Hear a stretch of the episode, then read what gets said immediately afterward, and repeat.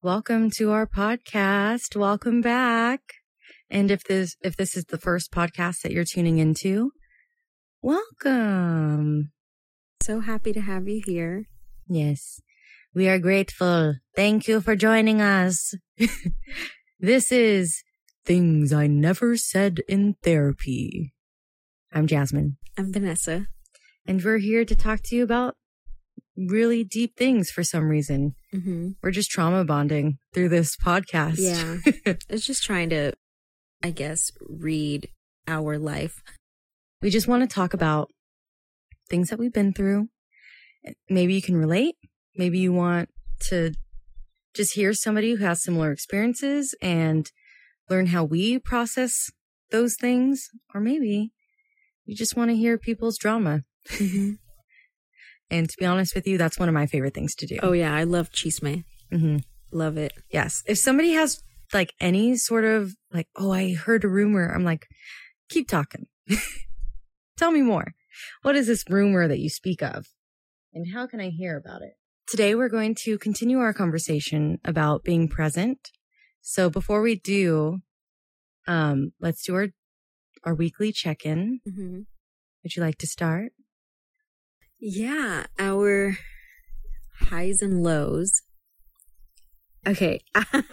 this week, I, oh, this week was so in, not even interesting. It was just a week.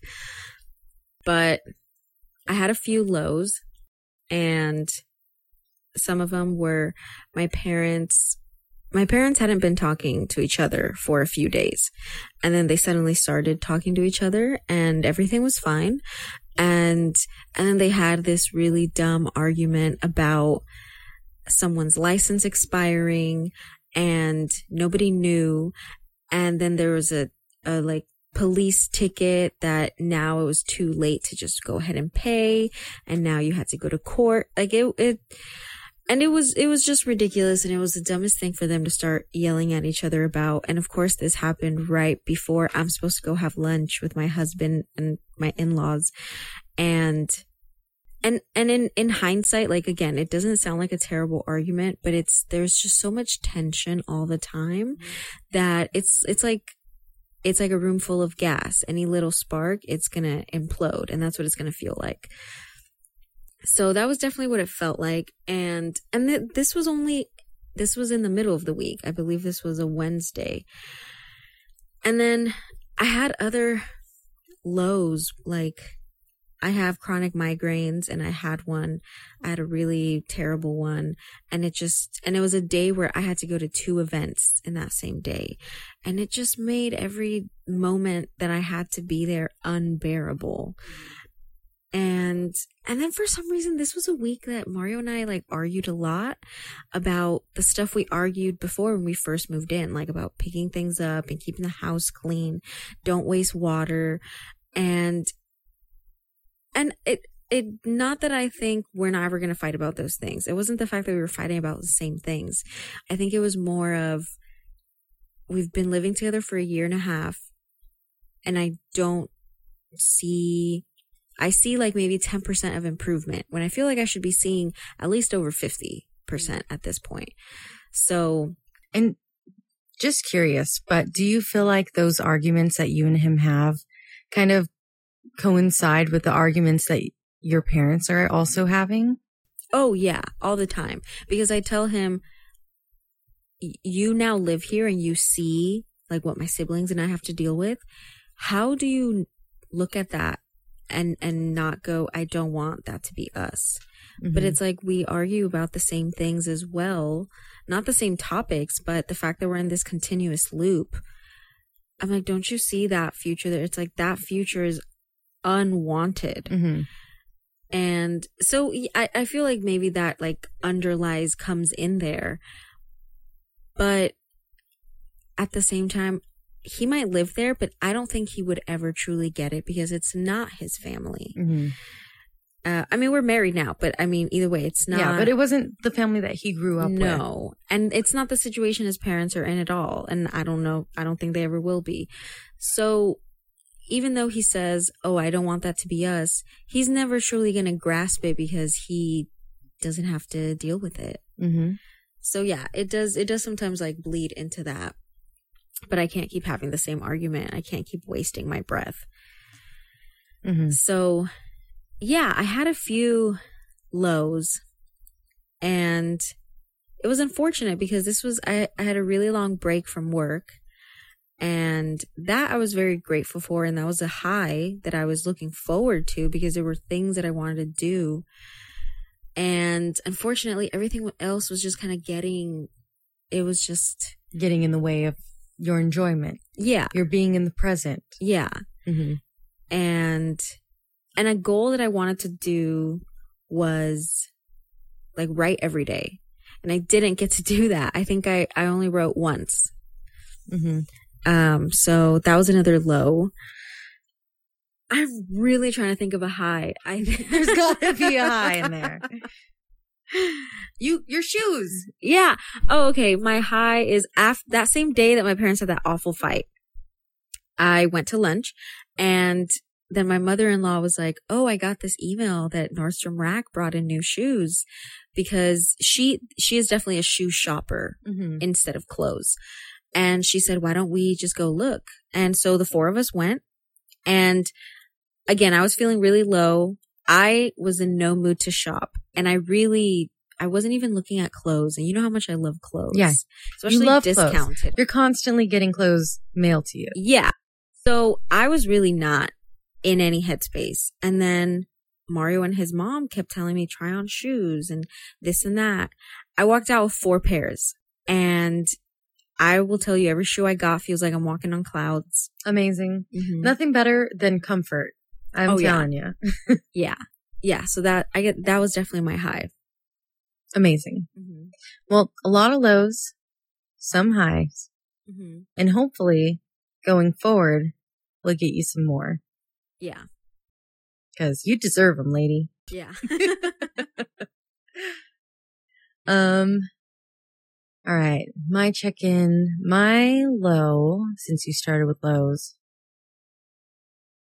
was I, I'm not saying that like I had like a perfect week because I very far from it, but I don't know why I'm having so trouble, like a hard time finding. You just had such low, like they don't need to compare to mine. I know, but still, I mean, I just feel like listening to that. I'm like, what do I have to complain about? Um, okay. I guess Milo was just trying, coming to a decision about Gomez, our new cat. Mhm. We recently adopted him because one of my old friends from college couldn't take care of him anymore because she thought she, he was depressed and a whole other slew of things. And when we got him, it turned out he had Giardia, which, um, we were scared that the other cats were going to get infected with. So we had to just, um, quarantine him from the rest of the cats.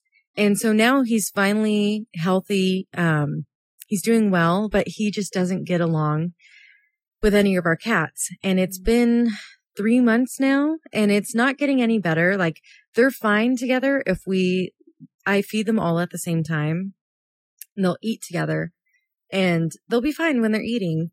And then all of a sudden Gomez will just start chasing the other cats. Or my older cat Judo, who is like 10 years old now. He's like nine and a half. He's old. He's set in his ways. He's a Taurus. He's very stubborn. Oh yeah. Mhm. Um, and he just like likes to do the same things over and over again. Like he likes his space and Gomez just doesn't grasp that. And he, he's a cat. I, I get that he can't. He's just also a lot younger than them. He's, mm-hmm. I think, two years old and, or almost two years old. And so he's like still kind of a kitty, still really playful and he's not showing any signs of aggression, but he's kind of scary because he's a lot bigger than the rest of the cats um, like height wise and fluffiness wise. So he looks intimidating. My other cats have round eyes and he has like kind of slanted, like Mhm. really, he has like creepy ghouly eyes, yeah. like a little Halloween cat. So because of that, we are, we came to the decision that if he, if it doesn't get any better uh, by September, then we're going to have to start looking for a new home for him. And that just makes me sad because I love him. He has such a good personality. Mhm. Like one on one with humans, he's so good. if he, we just can't leave him alone in the house with the other cats. So we have to like still quarantine him. And we did the slow introduction. We still don't like, we don't let them see each other without supervision, Mm-hmm. but it's just, I don't think he's ever going to be able to not chase the other cats because he just wants to play. That's his Mhm. personality. He goes up to them, rubs his body all over them, gets really playful, and he thinks he's playing. His tail's up and curled at the top. He's got his ears forward. He's not hissing. He just thinks that it's playtime and the other cats don't like it. So my cat Judo will smack the shit out of him Yeah. and he means it. He means those slaps. He's like, I'm going to fuck you up. And Kitty is so scared of him that he'll just run away and hide. And then he's hiding for the rest of the day. And I know it's stressing out the other cats and I don't know how much longer I want to keep them stressed because like I said, they're a lot older.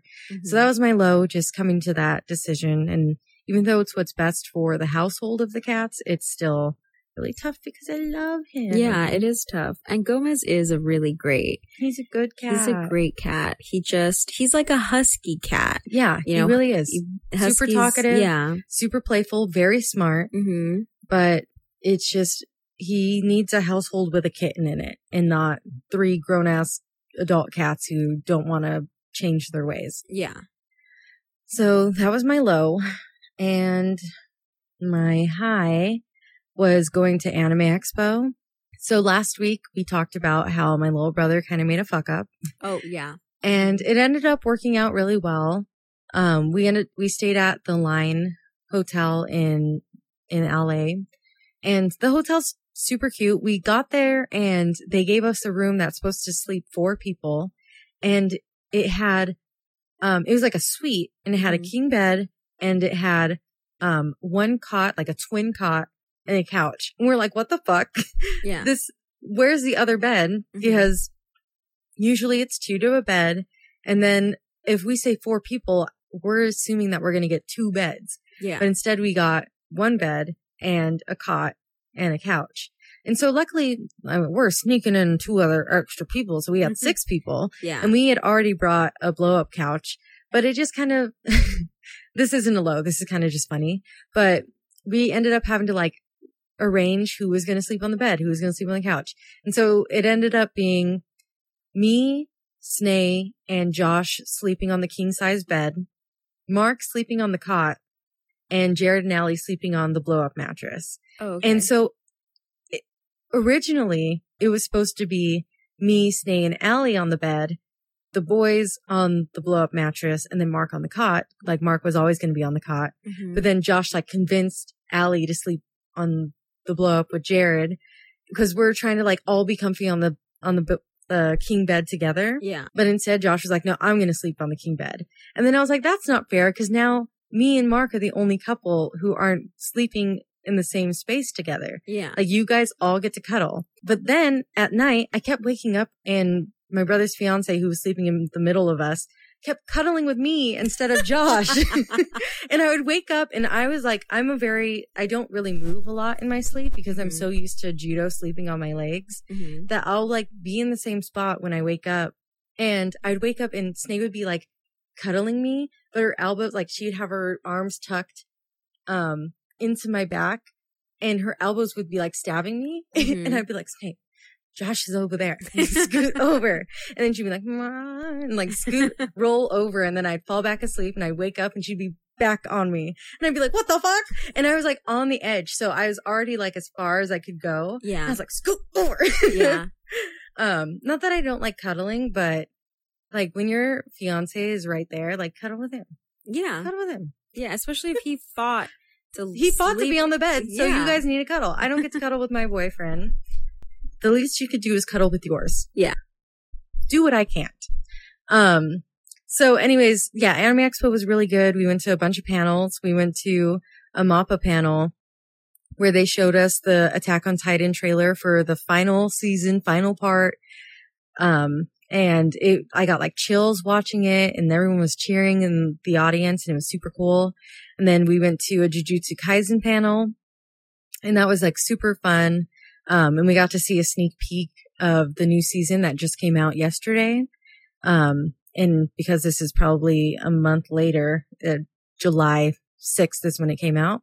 And then we went to the Demon Slayer panel and Oh, love Demon Slayer. oh my gosh, the um, Japanese voice actor for Tanjiro was there and he was so cute. He was, um, he's learning English and he just started learning English a year ago. So not even that long ago. Right. And he was already so good at speaking English. He was saying full sentences. People would ask him a question. He would answer it in English instead of Japanese. Like Mhm. obviously, like the harder questions, he would just answer them in Japanese and the interpreter would tell us what it was. But some of like the easier ones, like, how are you doing? And like, how are you liking LA? Cause it was his first time in LA too. Mhm. And he was like, I love it here. And I had an In and Out burger and I loved it. And everyone was like, Cause you know, LA and In and Yeah. Out, like you have to try it. it goes hand in hand. You have to. Mhm. It's just a must. Um, and then they showed us this drawing, um, of one of like the artists from the show. And then they gave us all art from it. And I was like, what? That's so cool. So Yeah. we got to keep the art. Um, but it was a really good panel. Just overall a successful anime expo. Um, yeah, I had a great time and I had boba every single day. That's great. Yeah. That's So that was my high. It was a really good high. I love Anime Expo. I just love anime in general. Um, I think I've only gone once with you. mhm. I've gone to the very first time I went anywhere with you anime related was the convention in Anime LA. Yeah. hmm That was a great time. Anime LA in Anaheim. that was a great, great time. I did have a lot of fun. And then I think it was, it was the next year when, the, when we Mhm. went to Anime Expo and I had, I had a good time. it's just packed. Yeah. I just, I, I one, I couldn't even finish out the whole three, four days. I think I was only there, what, two days? Mhm. and then and but I was also sick. I remember we couldn't figure out what was wrong with me. I was Mhm. just sick, and then finally, when I went to the doctor after like two weeks of trying to self medicate, uh, he's like, "Yeah, you got you got strep throat. You're sick." it's always strep throat. It's always strep throat. um, but I do I did have fun, but I was also like, I don't know if this is for me. Like Mm. every year, all the time. Yeah. I think it just became such a nostalgic thing for me and my Mhm. family because when we were younger, like we would get fucked up and go to Anime Expo, Yeah. drunk the whole four days, get a hotel, take the shuttles everywhere, meet a bunch of new people, just hang Mhm. out with random people, go to random after parties. So it became like a nostalgic thing. And now it's kind of like a tradition with me and my siblings where it's, that's where we're going to bond together. Yeah, We're going to talk about the newest anime. We're going to all binge watch a bunch of anime before we go. We're going to go to all the same panels because we like the same things. So it's just become like a get together for us. Um, like a family reunion of sorts hmm every single year, even though we, we don't need a reunion because we see each other like once a week at least. I live with one of my brothers. yeah, So yeah, it was just, I enjoy it a lot. So, but I can totally understand people not enjoying Anime Expo because it is packed yeah. filled with people. I'm like, do we really need to sell this many tickets? It's terrifying. It's, so many. Yeah. And because we've gone so many times, we know how to navigate all of it. Mhm. We know how to not stand in lines, how to make sure we get to all the panels without worrying, um, and that like not missing anything. We just kind of have it down packed because we've gone so many times. Yeah. Um, so, Which means you guys are a great group to go with. Mhm. Is just know everything. Yeah. so if you want to go to Anime Expo, you can meet up with me. Um, you heard it here first.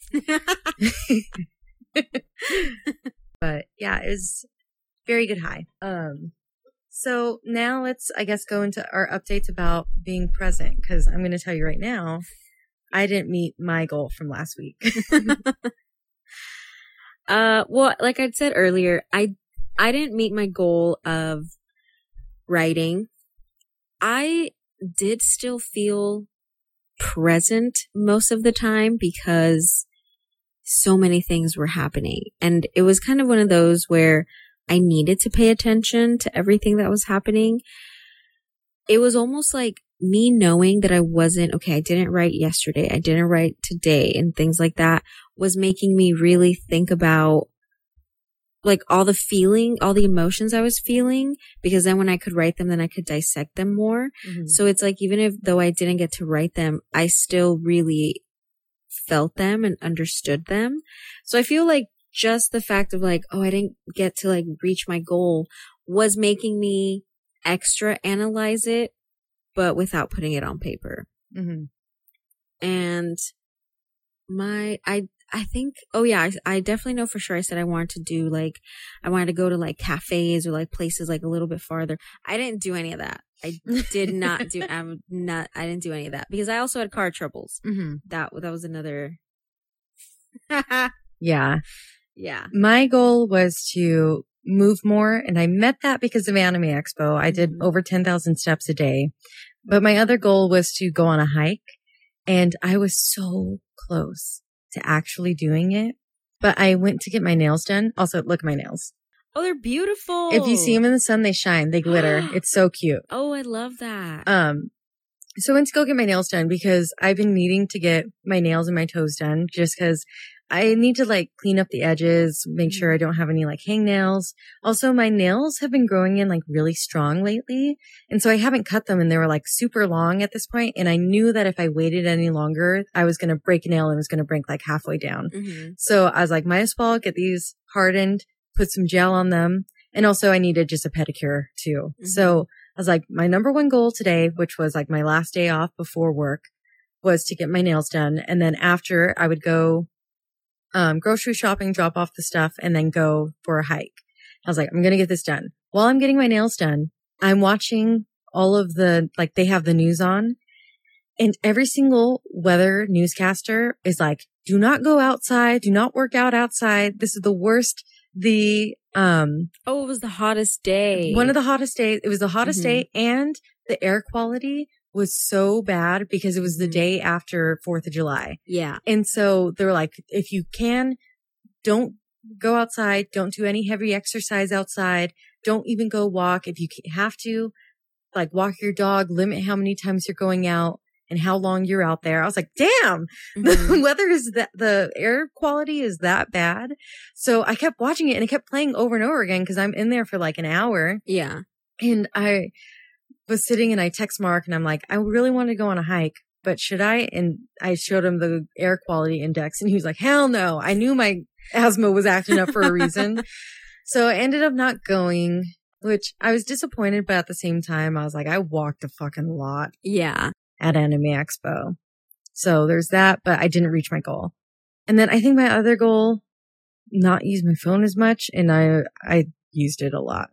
Yeah. I think you'd said you wanted to do another like, um, phone cleanse again. Yeah, that didn't happen. I, uh, I ended up watching a lot of TikToks. In fact, I don't know if you've seen this TikTok. Um, it comes up as like an ad and it's fan fiction pretty much acted out. No. and it's called uh I'm in love like I'm in love with two alphas or something like that and it's just so bad it's good. It's so cringe that you can't stop watching it. And so I made everybody while we're at the hotel watch all of the TikToks of the series and they're like one one to 2 minute long episodes. So I use my phone a lot but at the same I was still I was still present because Anime Expo you kind of have to be. Yeah. but at the same time, I didn't reach that goal of not using my phone Mhm. to be on social media as a social media girl in, in the social media world. So do we, Try and get new goals. do we get new goals or do we punish ourselves for not I don't think punishing, I personally, I think this might be a good topic for later to delve into, but, um, I don't react well to negative reinforcement. Like if I have a punishment, I will usually not do as good. When I played volleyball, I had a coach that was very much positive reinforcement and I was so good. like I was starting, I constantly got kills and by kills, I mean like when you hit the ball and it hits the floor Mhm. and they're like, ah, kill. Anyways, um, and I was like super good. And then I got moved up to varsity and had a different coach and they were all negative reinforcement. And I just didn't believe in myself anymore. I was like, this is not, I need to be told that I'm good to actually feel that I'm good. If somebody Yeah. telling me that I'm shit or I'm messing up too much or that I'm never going to do well, that doesn't encourage me to change their mind. It makes me believe that Mhm. that is actually what I am. So if we punish ourselves, I don't think I'm going to do a good job because then all I'm going to be thinking about is, oh my God, I'm not even worth this. so I think we need to have, um, a reward for if we meet our goals. Okay. And maybe we have the same goal again. So Okay. that, I do, I do want to do the same goal again because I do want to write. Mhm. I, it's almost like I love reading, but to get me to actually start a book is the biggest battle. Mhm. But once I'm reading it, oh my God, I'm, Yeah, I don't stop. I'm in. Yeah. So I feel like writing is the same. Like once I can start writing, I can do it for a long time. Mhm. It's just I don't know I I don't know why the act of starting anything is so difficult. I think I put too much pressure on the moment has to feel right. The Mhm. setting has to be exactly what I like I think it's Yeah. that. The sun has to be setting at just the right angle so Mhm. that the sky is pink and baby blue. Yeah. and the sky also has to be raining so that I can hear the Yeah. sound. or like I need to have like the perfect candle on. Like I think it's all this stuff that I I just like want it to be perfect. Mhm. or the right setting. And to be honest, I think that has a lot to do with social media and the like aesthetically pleasing life. Mhm. And uh I'm I'm I definitely know like when I make my videos, I I don't know if I try to make it like aesthetically pleasing, but I like the like order of it to be some type of order, like Mhm. from morning to like night. But I think I think like the whole like oh things need to like look a certain way and stuff like that And feel a certain way. is starting to take away from the acts of just doing it Mhm. instead of making up this moment that's going to make it good. Mhm. And I think that's that's my problem. Yeah. I think that's a problem that we've all kind of had. Mm-hmm. Um, same thing with me. Like anytime I want to be creative, it's like, well, I just don't feel in the mood Mhm. or I need it to be, I like, I have to put on, if I want to read a book, I have to put on like some sort of mood sound. So our landscape sound. So I need to put like raining noises in the background or I need to put on a fire, like a burning fire Mhm. um, like a bonfire in the background so I can hear like the popping of the fire. And if I don't, then I'm like, I don't want to read. yeah. I don't want to read if it's not this precise condition. Yeah. So I've had to, in, because, you know, outside isn't always going to fit that condition. I've had to artificially create it and that's helped. But same thing, like I sh- shouldn't have to have the perfect situation for me to want to do the things that I want to do hmm but it's difficult. Yeah. It is difficult. Motivation is hard. Mm. Yeah. It's hard to be motivated. Um, I guess that's another topic. I'm going to write these down. Hold on. what was the first one? Um, It was like types n- of reinforcement. Yes. All right. Everybody can, you hear this? That's paper. The way you just flung it at the microphone. this is a new pen. I'm not going to open the new pen. yeah, so it was definitely reinforcements and then motivation, self motivation. This pen's not working. Tough life out there. Here, we got a pencil. Pencils, if you have lead, it's going to work. Types of reinforcement pens. Fuck! My pencil broke! I was writing too hard. Pens. Best pens. That'll be another one. Okay. So now that I've written that down, what were we talking about? Um, motivation. Oh yeah. So just being motivated to be creative. Yeah. It's very difficult. And I feel like when you are being creative, it's like the most in the moment that you can truly be Mhm. because I mean, I guess maybe not. I don't know. I don't even know what it's like to really be fully in the moment. well, I'll tell you this. When I when I'm writing like chapters of my book, which you have not gotten back to me oh, about. Oh, I forgot to read them. I'm not sending you anymore. no, you have to. I was so busy. I'm gonna read them tonight, and I'm gonna call you in the middle of the night. You can be like, "Why the fuck are you calling me?" You'll be like, "Oh, listen, listen, I just read everything." I'm gonna sound like a deranged woman. I'm gonna send you notes. I'm gonna mail you a handwritten notes from what you sent me, Probably by the time it gets to me, I'll have finished like the next chapter. Mm, I love it. Finally, and then you can send me that, and I can print it out and send you my next set of notes. And it'll just be like an endless cycle. yeah, that'd be good. Especially handwritten, like actually mailed Mhm. letters. And then when you publish the book, you can publish the version of my edits. And it, it- it's not even going to be edits. It's just going to be like, oh my God, I love this part. Like, wow, I can't annot- believe they said that. Annotate annotated things. Like when we annotate books. yeah. I love annotating books. I, I, it's like sometimes tough though because I either have to just have one colored marker and a pen.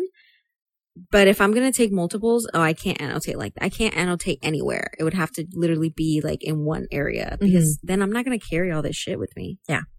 You were talking about writing your book and being in the moment, like what that's like for you. Yeah. I'm in the moment of what I'm writing about in the book. Mm-hmm. So, uh, my book, I have to dive a lot into my past. And so when I'm writing about it, I'm back in all those like past moments. And Mm-hmm. Do you feel it in your body? I do. I feel, I, I feel everything that I did in high school. And in high school, I was a very, it's complicated. I feel like I'm, I'm a very different person. Oh, yeah. Same with me. but at the same time, I feel like I have the same insecurities that I did in high school. Oof. So to me, that says, have I either I haven't put in the work in the areas that I really needed to, to like heal that Mhm. and, and get better from it, or I haven't, I don't, I don't, I must not have like mapped out the correct areas and I haven't worked on them because I think I was attacking something else when, oh, that wasn't the problem. Mhm. This was. It's like that was, it's like I didn't grab the root. I just broke off the branch, but Mhm. like the root is still there. So it's still growing. yeah. And so definitely when I'm writing about me in high school, it's very obviously like there's a lot of things I wish I could change, but it's very humbling because I I still have like the same insecurities. So I might be a completely different person, but And by different person, do you mean like different likes and different goals and stuff like that? Or yeah, I, I'm definitely, I definitely have more confidence, but I, I definitely know I lack self-esteem. ooh, And that, and in, in high school, I had no confidence and I had no self-esteem. So, so I, progress. yeah, it's like progress there, but I also, obviously in high school, I was like, oh, I don't want like, I definitely knew I didn't want like a future like with anyone, let's say. Like, I just kind of always wanted to be like by myself and just kind of like travel and, and, and there are other things of like me in high school that I actually wish I had now Mm-hmm. like in, in high school, I always said, I'm going to live abroad. I'm going to travel and whether that means like wherever I travel to, I'm going to have to work for money. Like it wasn't where I was going to, oh, save a bunch and then like I was going to be fine. It, it's like I was just going to do it however I could, but like I wanted to do it. Mm-hmm. And I definitely felt a lot braver back then. And, and I, I knew like my dream goal was to go to Ireland. And if you ask any of my high school friends, they will always tell you, oh yeah, Vanessa's supposed to end up in Ireland at some point in her life. And there's been no movement to that at all in, in my life Mm-hmm. and also, I don't feel as brave anymore. I have like so many fears now, and I don't know if they come with age. Oh, they definitely do because this is just like a weird example, but Mhm. I used to slide down the stairs face first, blindfolded because I was in a sleeping bag. So I would put the sleeping bag over my head, down my body, and then I would slide down the stairs face first into the floor. Mm-hmm. And I would not ever fucking do that shit now. I'd be like, I'm going to hurt myself.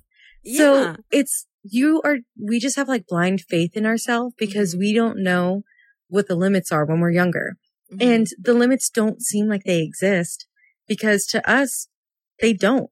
they- Mhm. They just don't exist. But as we get older and we see what the world truly looks like and what other people have had to go through or what our own like life experience has shown us, we then get like more and more scared. My mom used to be the best driver in the entire world.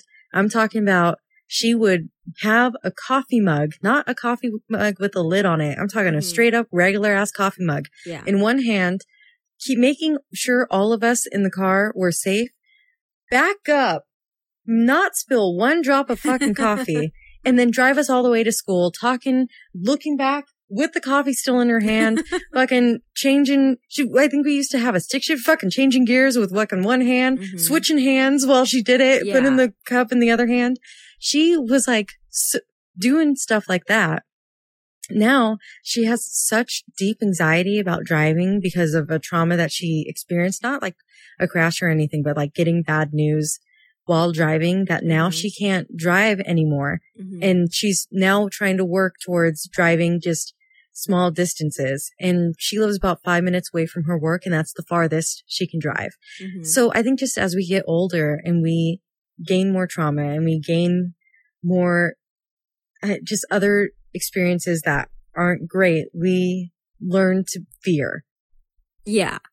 And and what's so ironic is as I was growing up, I thought the older you get, the braver you are or need to be because and I still think this now. Like I believe my parents as I was growing up, I believed my parents weren't afraid of anything because it was like if I was afraid of something, I would ask either of them to go check it out and they're like, "Okay, cool, no questions asked." So it's like even if they were scared, they wouldn't show it or I maybe they did and I just wouldn't notice it. Mm-hmm. But I would always think, okay, see, like as I'm going to get older, I'm going to be braver. So it's like as I was younger and in high school, I thought I had all these fears when in reality, I didn't. Yeah. They were maybe fears of like, are people going to like me? What do people think of me? And I hate Mhm. that I wasted so much time like thinking, like just wondering about that. Mhm. But I had fears like that. And I thought, oh, when I'm older, they're going to go away.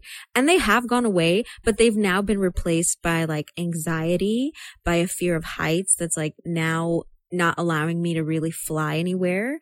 And it, so it's just like things like that that I was never afraid of. Yeah. And, and so there are characteristics of me in the past that I wish I had or I wish Mhm. never went away. But then I'll sit there and think and, and question when did they go away? Mhm. Like when did they start to slowly leave that I didn't notice to like try and catch them before they left? Yeah. But it's funny that you say that, like, as we get older, we get like less brave. But I Mhm. think it's kind of the opposite because when we're younger, we don't have as like, we still have fears, but we don't have as many. And we just kind of do things because we don't know any better, better than to like not do them. Mhm. But as we get older and we know that sometimes like taking that leap of faith or going on a plane, even though you're scared, that forces you to be brave. Like do facing your fears and confronting them and doing it even though you're scared is the act of bravery. Doing things just because you're doing them and you have no other like pretext or like context to go with it. It's like, that's not bravery. That's just, you know, don't want to say, but like stupidity or Yeah. like, you know, just fucking do whatever, whatever you want. So when we, as we get older, I do think that we get braver because even though we have all that context, we know that driving a car is kind of scary because we've either been in an accident or we've seen people be in accidents and get hurt, but we still do it every day. That's brave. Mhm. Like, we know that it takes a lot to take that leap of faith and go out of the country and live there for a while. That's brave. So your younger self may have like wanted to do it, but eventually I think you are going to end up doing it. And that's going to be a brave act and you're going to be a brave person. So don't knock yourself. I think you're very brave. Uh,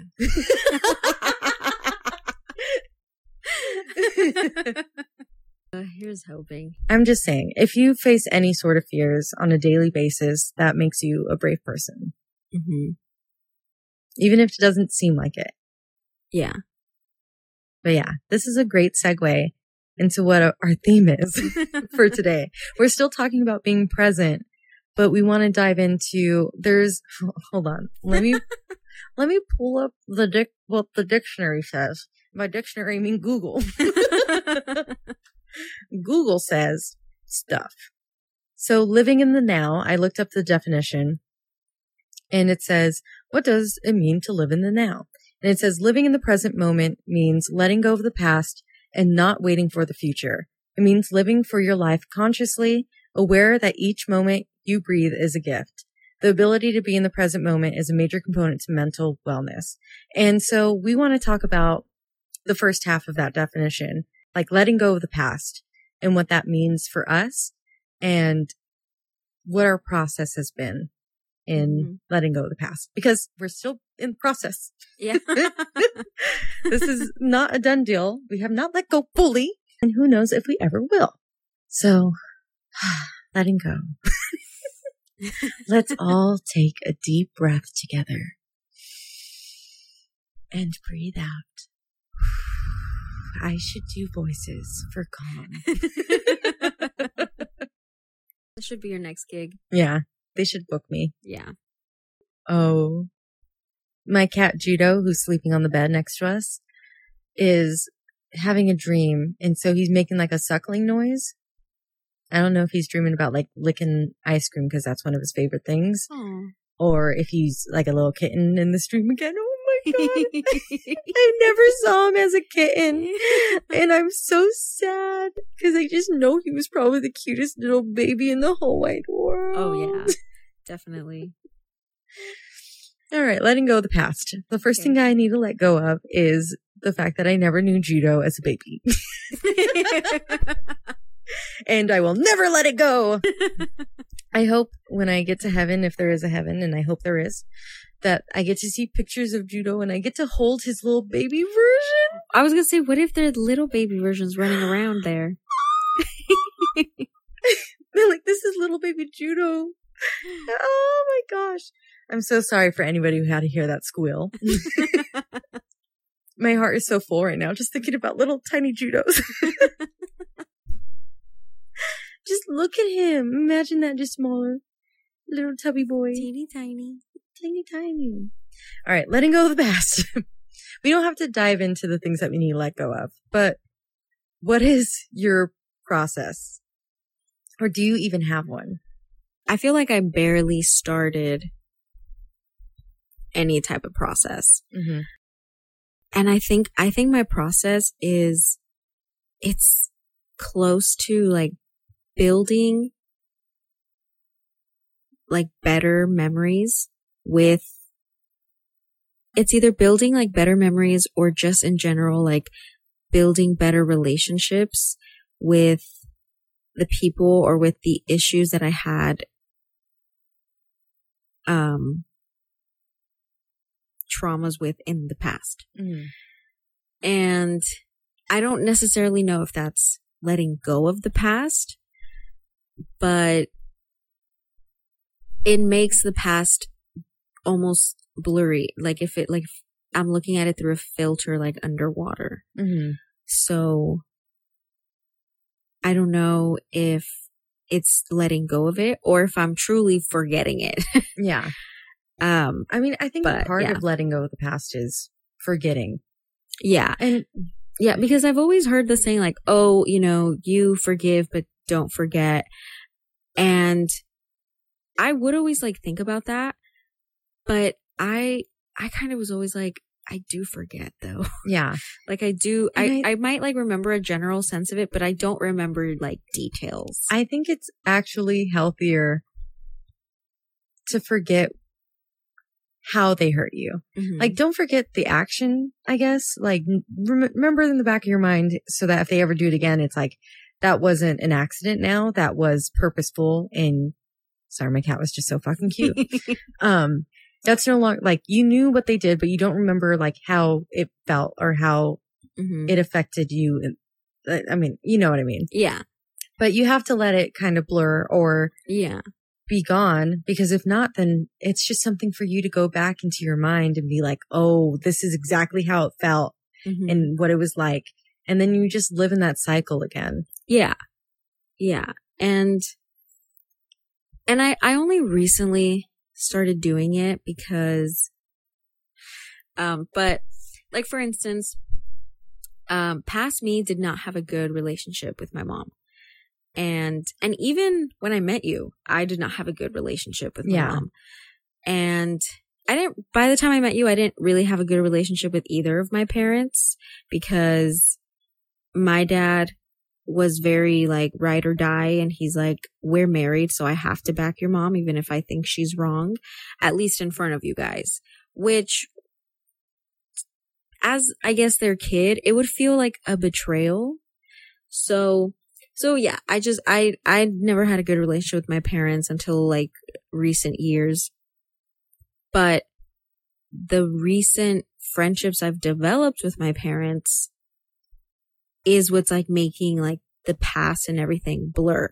So sometimes even when I'm writing like the book and I'm trying to establish obviously like conf like the conflicts that they had in their relationships, I'm trying to still like remember everything much more clearly. And it's still hard.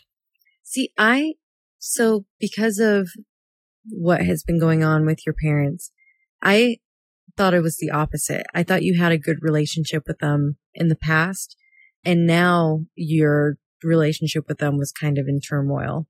But I can understand how like your individual relationship with both of them has changed because they're confiding in you. And so that kind of like helps things blur. But yeah, I didn't know your relationship was like tense during when we met. yeah, it was, it was very, like with my mom, it was always the same, even like into college. Like it was always the same. It was, she, she just wasn't nice. she just wasn't kind. And she's admitted herself that as she's gotten older, she said, I don't know why I'm, I'm much softer and like sensitive and more emotional and like sensitive to feelings and things Mhm. like that. Whereas when I was growing up, she was not. And so that was always where we like bumped heads. And like I said, that didn't, that didn't change until like her affair came out. Mm-hmm. And with my dad, we always had a good relationship. Um, I just wouldn't see him often because he was always working.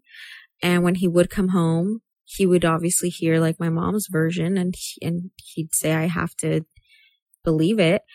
And uh, mine and his started getting rocky in college because he thought I was just partying instead of going to school when I was Mhm. really in rehearsal for plays Mm-hmm. which I would tell him, you come see the shows and you, so you obviously see the end result of the work I've put in. I don't know where you think I went to a Yeah. party in between. And it's so funny because people don't like being told that they're wrong. No. So he's accusing you and you're like, no, look at the facts. And he's like, no. yeah, he was still like, well, no, you must do it somehow. I'm like, um, and so yeah, it just, and it was also like, I think it was a general where I was growing up and I was trying to get more independence and he just wasn't understanding it, even though he would tell us like, you guys have to be able to do things alone because we're not always going to be here. So it was, it was just like a tug of war. Um, yeah, individually with my parents, we have a good friendship. Um, like I go to brunch with my mom at least once a week. Um, sometimes like her and my sister and I will all go together or we'll spend a day together. And and it's like all of that is replacing like everything else when I was growing up. Mm-hmm. And same thing with my dad. Um, with my dad, he still works just as much. So we just don't see each other as often. But when we do, it's still like fine. Yeah. And we still find things to do together. but combined as my parents, I definitely have the worst relationship with them now because it's, it's like in the past, I was like, they were kind of like generals where I had to abide by everything. And now I look at them as two people that always came off as like really hardcore, perfect generals. And now they're like all cracked and shown that they're not. And instead I see them as people that have taught me lessons of what I never want to do. Yeah. So you sing all of those things for like your relationship with your mom. There's this theory that when as adults, we're constantly seeking out ways to heal our inner child. And so your relationship with your mom kind of sounds like you had a tough mom who was never on your side, didn't have any consideration for your feelings. And now you have this new mom. Well, you know, not new mom, but mm-hmm. like a mm-hmm. new version of your mom that does take those things into consideration and does like take the time and hang out with you and do those brunches and like share feelings. And I feel like that's a part of your inner child that's like healing your mother daughter relationship and kind of what that was like for like little you, like little you wanted that and now you finally have it. And so you're like healing that childhood, that little girl that used to be there. Cause, it, um, the person who like, I don't know who said this theory. I probably fucking heard it on TikTok, but they're saying that we are every age that we've ever been. Mm-hmm. So I'm not only 28, but I'm also 27 and so forth. Yeah. And so maybe like eight year old you had a really bad relationship with your mom or like a really tough, like time with your mom. And now that little you is finally like getting the, the clarity that she needed. So interesting. Yeah, maybe. Um, to be very frank, I don't remember any sort of relationship with my parents under 12. Mm-hmm. Uh, I have like obviously memories of like where we lived and like, like I have I have like the skeleton of like what my childhood looked like up until I was 12. Mm-hmm. And then from 12 and on is when I have more present. You became ones. conscious. Yeah. yeah. And, and what sucks is I, I remember when I was 12, there was a very specific moment that made me conscious of like, oh, I don't, I've never heard like any of my friend talk, friends talk about their parents like this or that their parent has said this. But my mom said something very, very fucked up to me when I was like around 11 or 12. And from then is when like I have all like all the memories more start. And I try even now and like look back and find like good ones and it's so difficult and instead I just see like when like the ones where like she'd be upset that I wasn't looking after my sister, even though I was like 13 because she wanted to be hanging out with like the grown-ups at like a Thanksgiving. Um, and, or I have like the memories of her like commenting on my weight and, and all these things like my dad would just like kind of back her on because it was mm-hmm. just, oh, you know, it's just what I have to do. Like it's my wife. And so, yeah, so I, I don't, I think once I hit like my, or I was on the brink of my teen years is when she was like, I don't know how to like have a relationship with a teenager. So I'm not gonna. And, uh, and I, I just genuinely think now I for a long time, I, I haven't like tolerated any of her like BS or her attitude. So I think she knew she was never going to win any battle with me. But I also think ever since everything with her and my dad happened, um, she was pretty much like, she, she pretty much went through this like phase where we didn't talk to her. So she really, I think felt what it would, she had almost like a, a glimpse. Yeah, a glimpse of like what it would feel like if she re, if her kids really didn't talk to her. And I don't think I re, I think that really humbled her. I'm so curious. Have you ever talked to your mom about like did she want to be a mom when she got pregnant? Like was that something that she always wanted?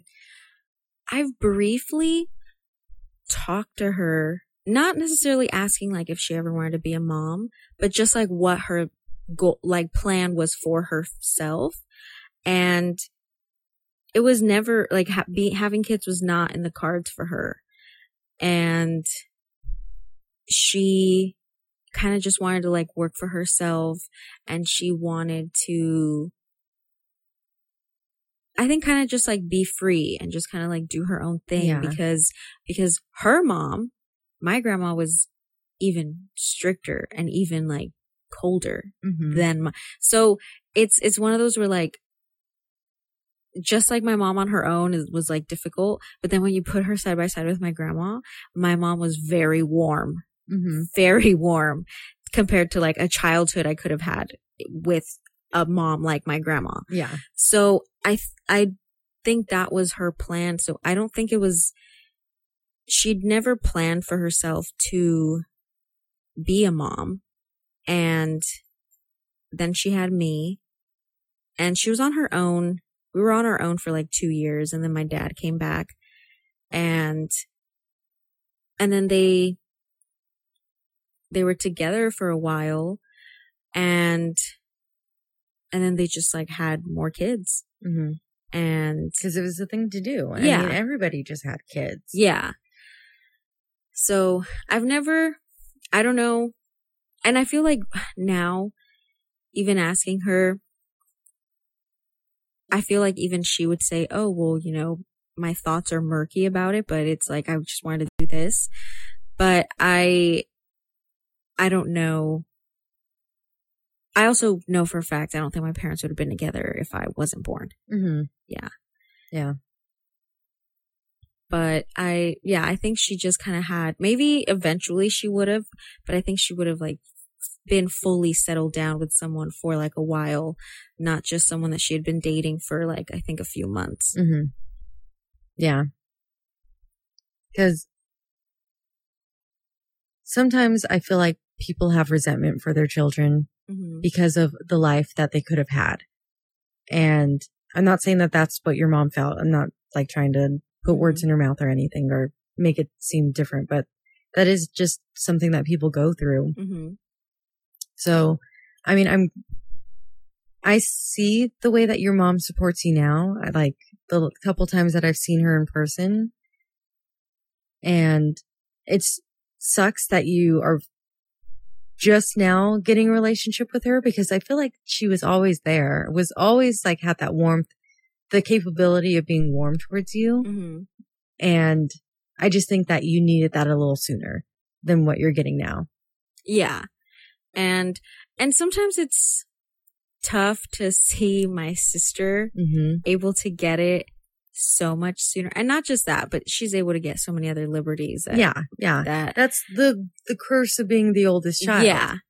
Um, but she definitely I can also see like how for someone that young to have it, how it does like start to shape you a little quicker. Mm-hmm. And it starts to, it's also easier to kind of like, I feel like be intact with your emotions. And because she's definitely a lot more, my sister's a lot more self-aware than I was at that age. And that could be, you know, multiple factors. It's, it doesn't just have to be that my mom is different, but I can't say it's not a factor in there because she does have that advantage that I didn't.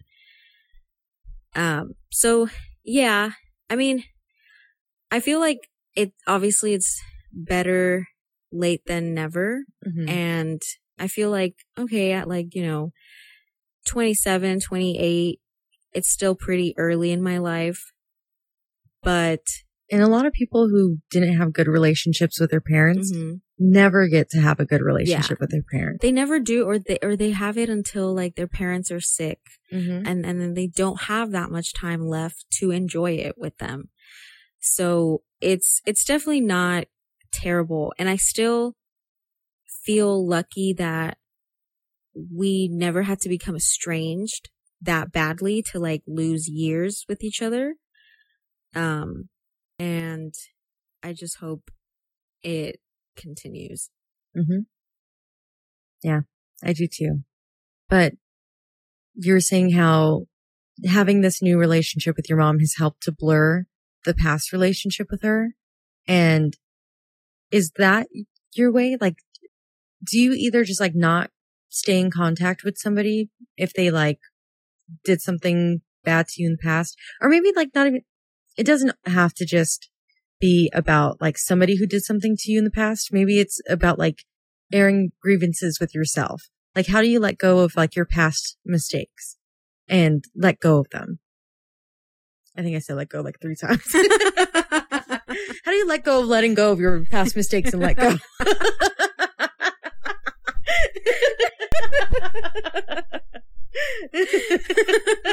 Make that the sound bite.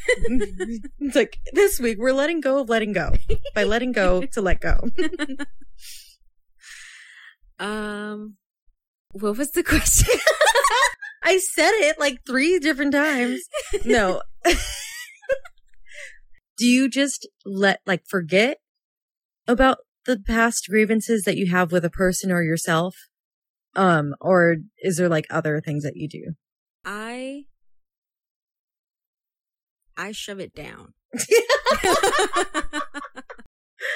so okay, so it's still in there. no, uh, I shove it down, and and to be and sometimes maybe in like maybe a really low moment where I'm like I want to feel even lower, and and I try to dig it out.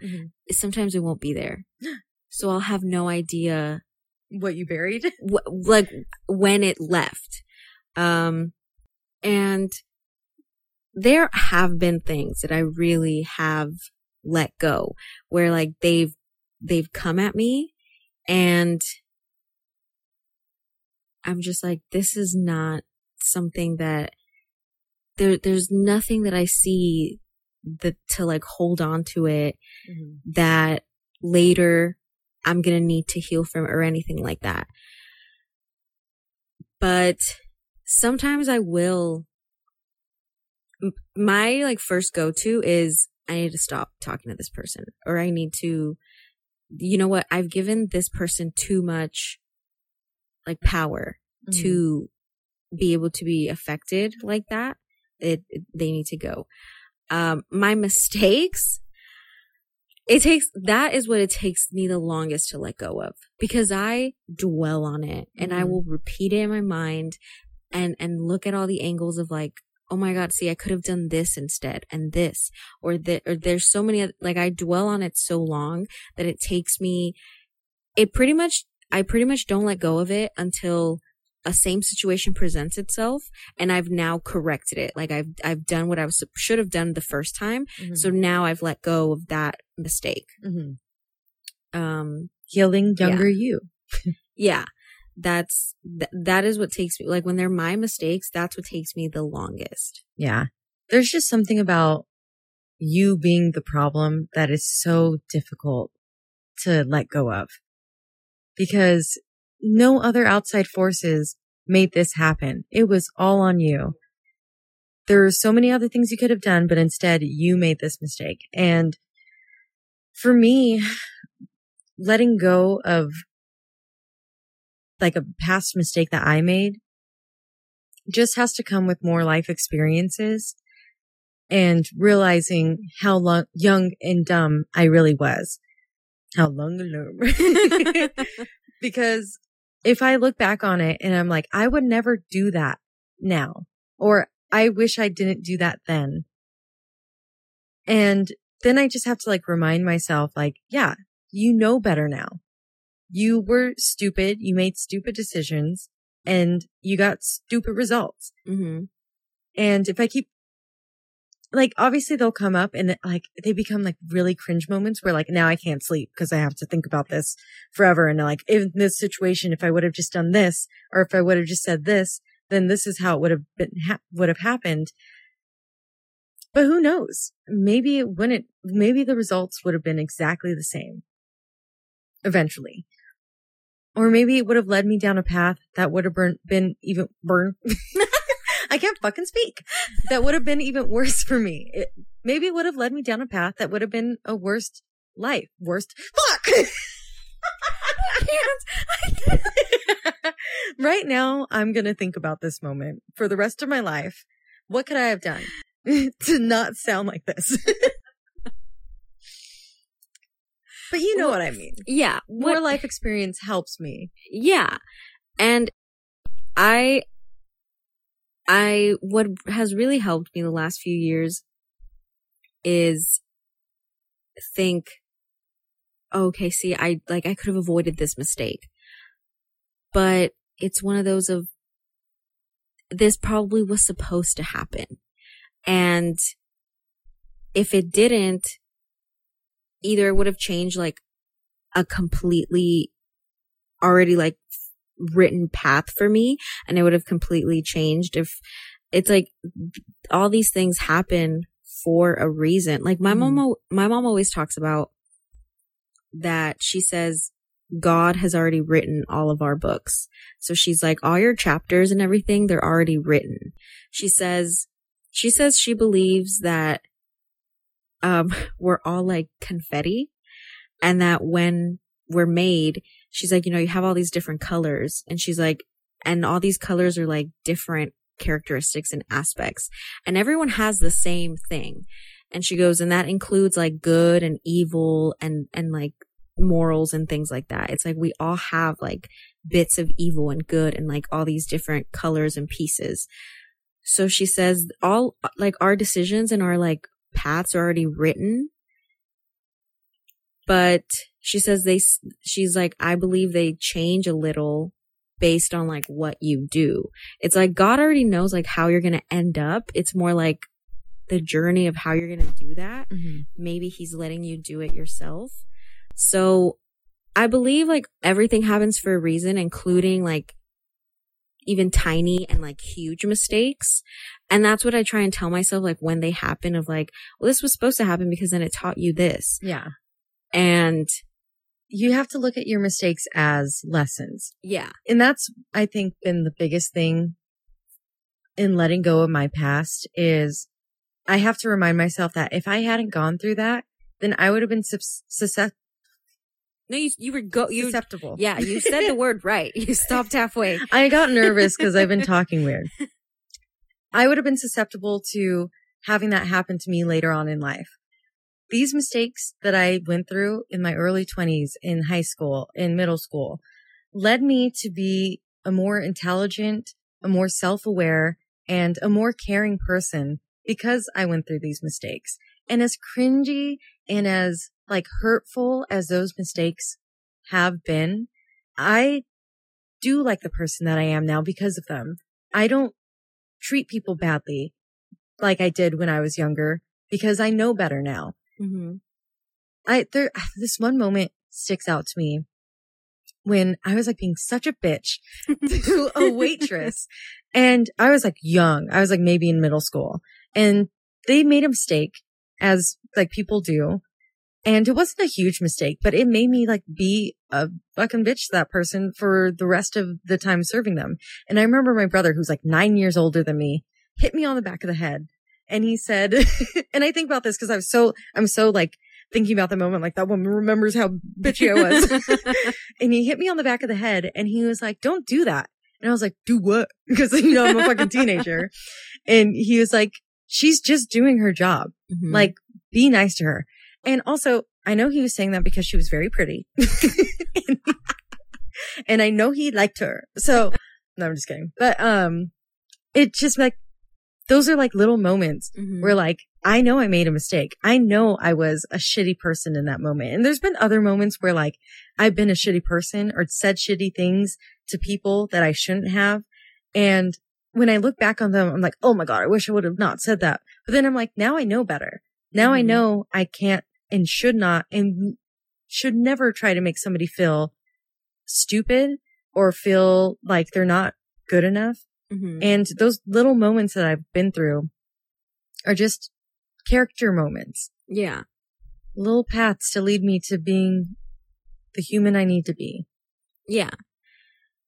Yeah. I, I believe that a hundred percent.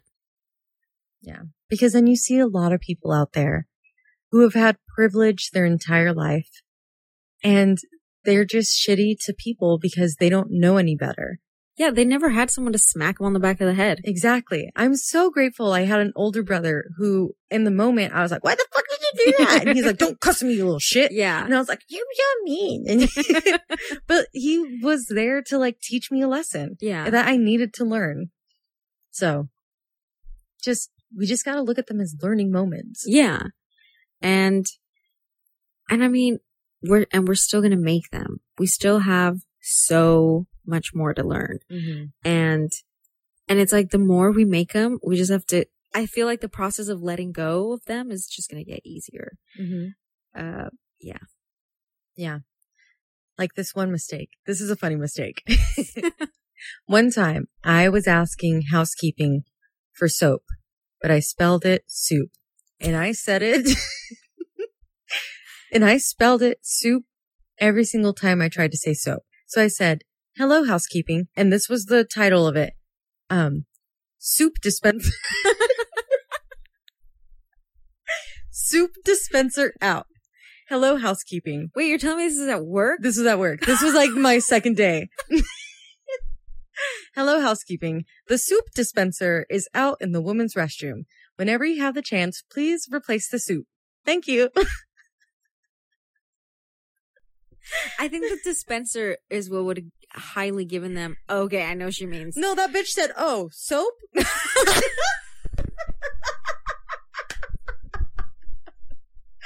Very grateful for them, but no. And then my I boss think was, it was like, her first day too. my boss was like, um, just so you know, funny little mistake. I was like, no. Oh, because you had him on had the air. I had to ta- put him like CC him because it was my second fucking day, and I'm like, I swear to God, I know what soap is. I swear to God, you hired the right person. and he was like, I was wondering if we had a new soup dispenser, and I was like, shut the fuck up. He's like, I don't even know how we would have a soup dispenser. How would that even work? And he like pretended to make a soup dispenser, like my. Oh my God, this is so good because this is giving me ideas for gifts. Oh, do not give me soup dispensers. Not for you. Not for him either. This was so long ago. This will be for both. I never let this go. Soup dispenser stickers. Soup dispenser. Please, I'm, or now I regret telling you this. My face hurts. oh my God. So don't make mistakes like that. Use grammar. What's, That's not grammar, that's spelling. it's still, well, it's grammar because it's spelled correctly. It's just the wrong use of the word. I'm so surprised the like when you're writing the email, the corrections didn't say, um No, it was, was spelled right, which well, was, no, I know it was spelled right, but sometimes I- I don't know. I downloaded Grammarly after that. I was like, no more, never again will I make this mistake. I am downloading Grammarly. Who's going to tell me, did you mean soap? And I'm going to be like, yes, I did Grammarly. You, I sure did. Um, this is an ad for Grammarly. it's not actually, but if you want to sponsor us, Grammarly, we will. I've used it too. I I've use used- it a I've lot. used it as well. Yeah. I don't have the feature that you pay for, but the free version of Grammarly Works just great. works amazing. hmm And then it tells me like, there's some other mistakes in there, but you gotta pay for them. And I go, uh uh I'll look for them myself. Like I went to school for years. I will find it. And it's usually an extra comma that does not need to exist. but yeah, so that was one of my mistakes that I'm never going to let go of. And I'm kind of disappointed that I told you because now you're going to, now you're going to bring it I up. think it's great. I'm just trying to make lessons learned. But now also, whenever I write the wor- word soap, I almost said soup. Um, I'm like, oh shit, did I say soap? No. I meant, did I say soup? And then one time, and also I think I said soup because that day for lunch, I had brought soup. And Oh. so I was, I was just going, about to go on break. And I was like, soup, soup, soup. And then I went and ate my soup. And then I came back from break and he was like, just so you know, you said soup. And I was like, I had soup. I was so ready for, to eat my fucking soup that I said, soup dispenser, soup dispenser. I have the soup dispenser. Ah. all right. So letting go of the past. I think that's a great one. I would never let go of it. oh, no. it would just no. bring me joy. It's just kind of funny now. And I tell everybody it yeah. because it's just hilarious. A funny little mistake. One letter in the word and it's completely different. Um, yeah. Yeah, it is one letter. one time I forgot how to spell the and I could not for the life of me remember how to spell the. It was one of those moments where it's like, it's so obvious that it like now it's like not obvious at all. And my brain kept saying D A D A. And I was like, uh, you're going to learn very, very quickly that I'm not good at spelling. My brain just does not work spelling wise. It doesn't hold the letters like that. I know mm-hmm. sounds and I know stuff like that. I mean, I'm not today. Today I don't. today I don't know how to speak at all. But I, for some reason, it was just like one of those dumb moments in my life where for some reason, like, you know, when you have a word on the tip of your tongue, Yes. duh, was there instead of the. And I was like, how the fuck do you spell the? I was like, D-A, no, Did you look it up? no. I eventually got to it actually very quickly and I had a nice little laugh to myself and I was like, ha ha ha ha. And the reason why I remembered how to spell the was because I remembered SpongeBob and when he's writing his, um, his fucking thing for school essay, Essay? fucking, I know words. Oh, yeah. He's writing his essay and he's procrastinating and he only writes the word the Mhm. in very fancy script. very fancy. Yeah. That was the visual I had to bring to mind. I was like, SpongeBob, SpongeBob. So SpongeBob actually teaches you things. no, it was like literally a brief second, but I think of it to this, this day because it was just so dumb. Like, why would my brain decide to forget that word? It just didn't though. It was like, I think my brain does little like memory wipes every now and then because it needs to make room for new information. Yeah. And he was like, what do we, what can we get rid of? What can we get rid of? And he was like, the word the? They're like, toss it.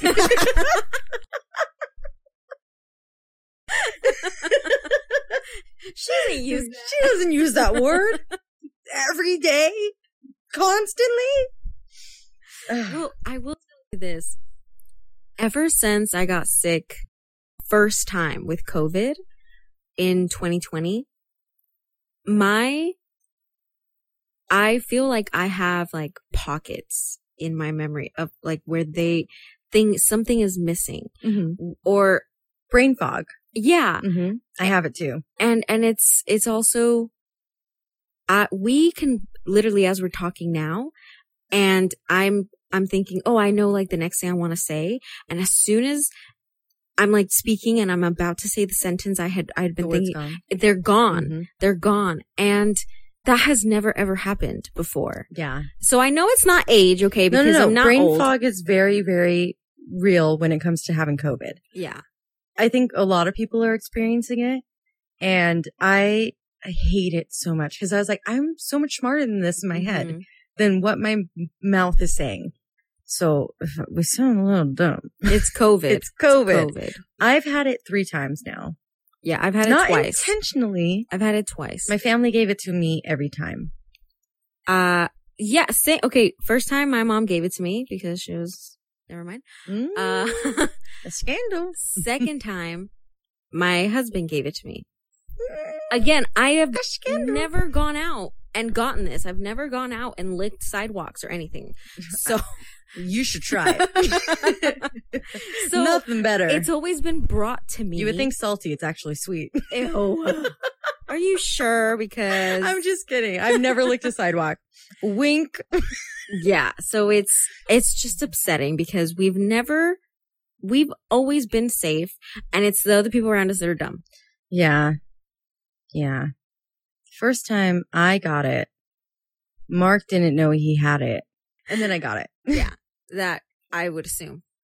Yeah. Um, but Well, I have to take supplements now. If I don't take my magnesium, I cannot function.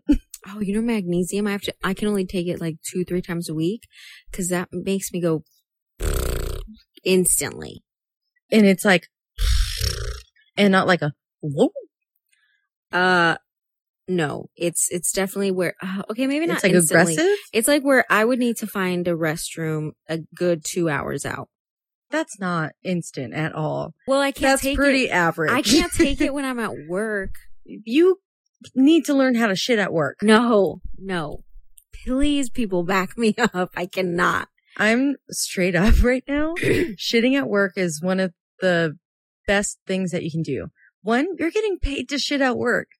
Two, you're shitting at work. Any place deserves your shit. It's fine. Yeah. I'm not saying our work is shitty, no, but no, it's not. It's how do you process letting go? Do you cut people out? Do you try and just forget about it? mm, Or do you just stuff it like me and then it I just think goes away? it depends. Sometimes I stuff it and I hope it goes away. I'm going to be straight up with you. When I dig it back up, it's still there. Um, Okay. for when I stuff it. hmm But if it's something that somebody has done to me, it takes a long time for me to let go. And kind of like you said, how it gets kind of the thing that they did to you gets blurrier as time goes on.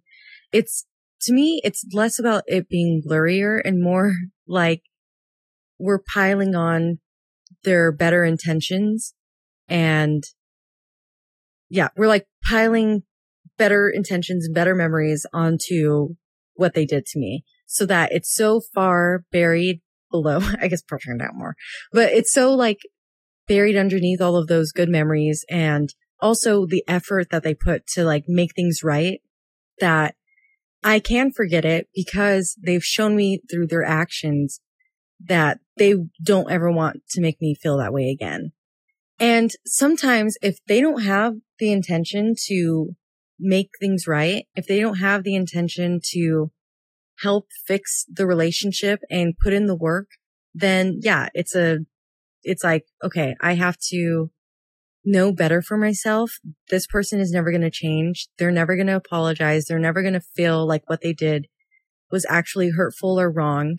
So instead of spending energy on them, I have to just let them go.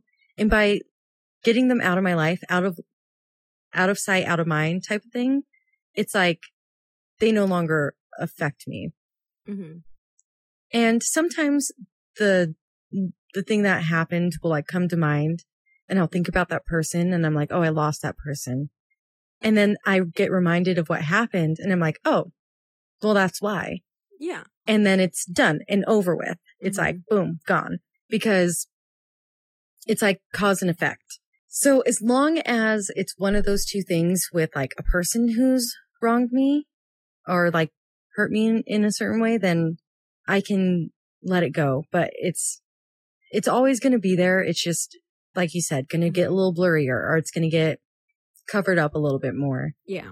but it's always just going to be there just in case I need You bring it back. to bring it back and be like, Hey, remember when you said you would never do this again? Yeah. Mm, you did it again. Strike two, bitch. And I only have two strikes because they're actually matches and not, and not a baseball reference. All I need is two strikes to start a fire. yeah.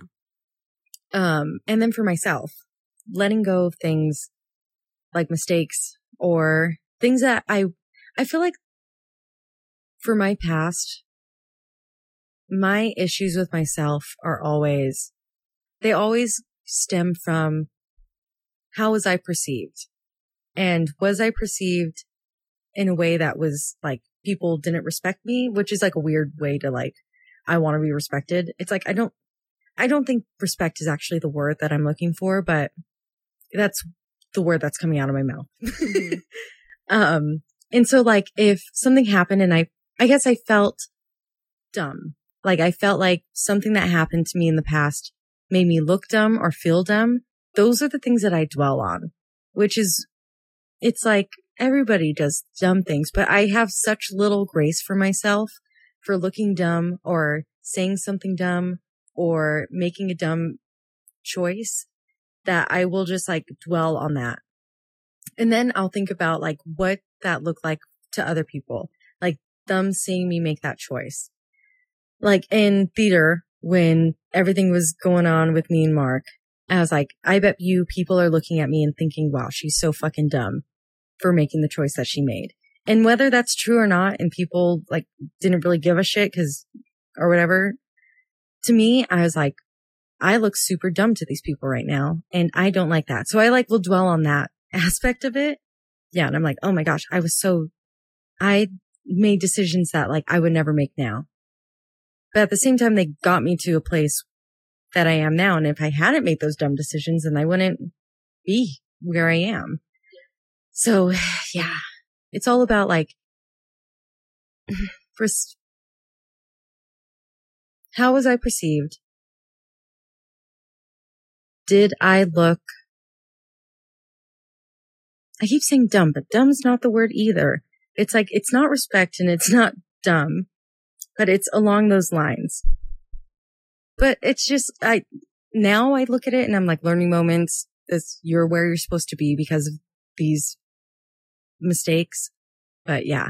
Oh, I guess like a good example is, um, like a past job calling me and being like, Oh, you're going to be on probation because you called out sick and feeling so disrespected because that was the first time I had ever called out sick and they were, and I understand that they had like a busy day that day and I had tried to call managers earlier, like two, two hours before my shift actually started, but my shift started at seven in the morning and nobody was answering their phone at five in the morning.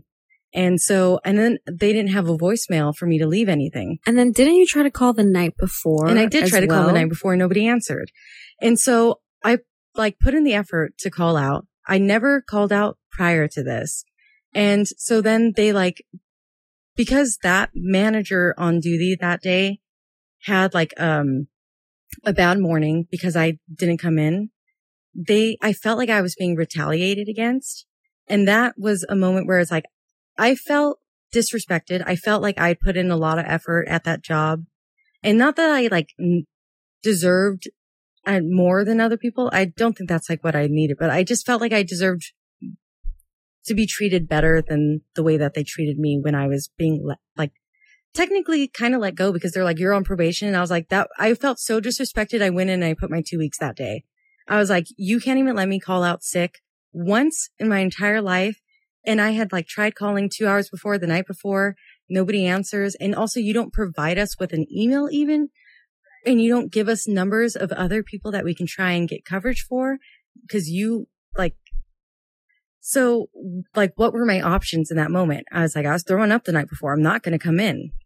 So it was like all of those things together. And then they decided to call me and be like, you're on probation and leave me a voicemail. I call them back and I'm like, explain this more. And they're like, well, some people feel like because you moved from being on this station to this station that you're not as helpful as you used to be. And I was like, I'm new to this station. You, if that was the case, why had nobody talked to me about this before?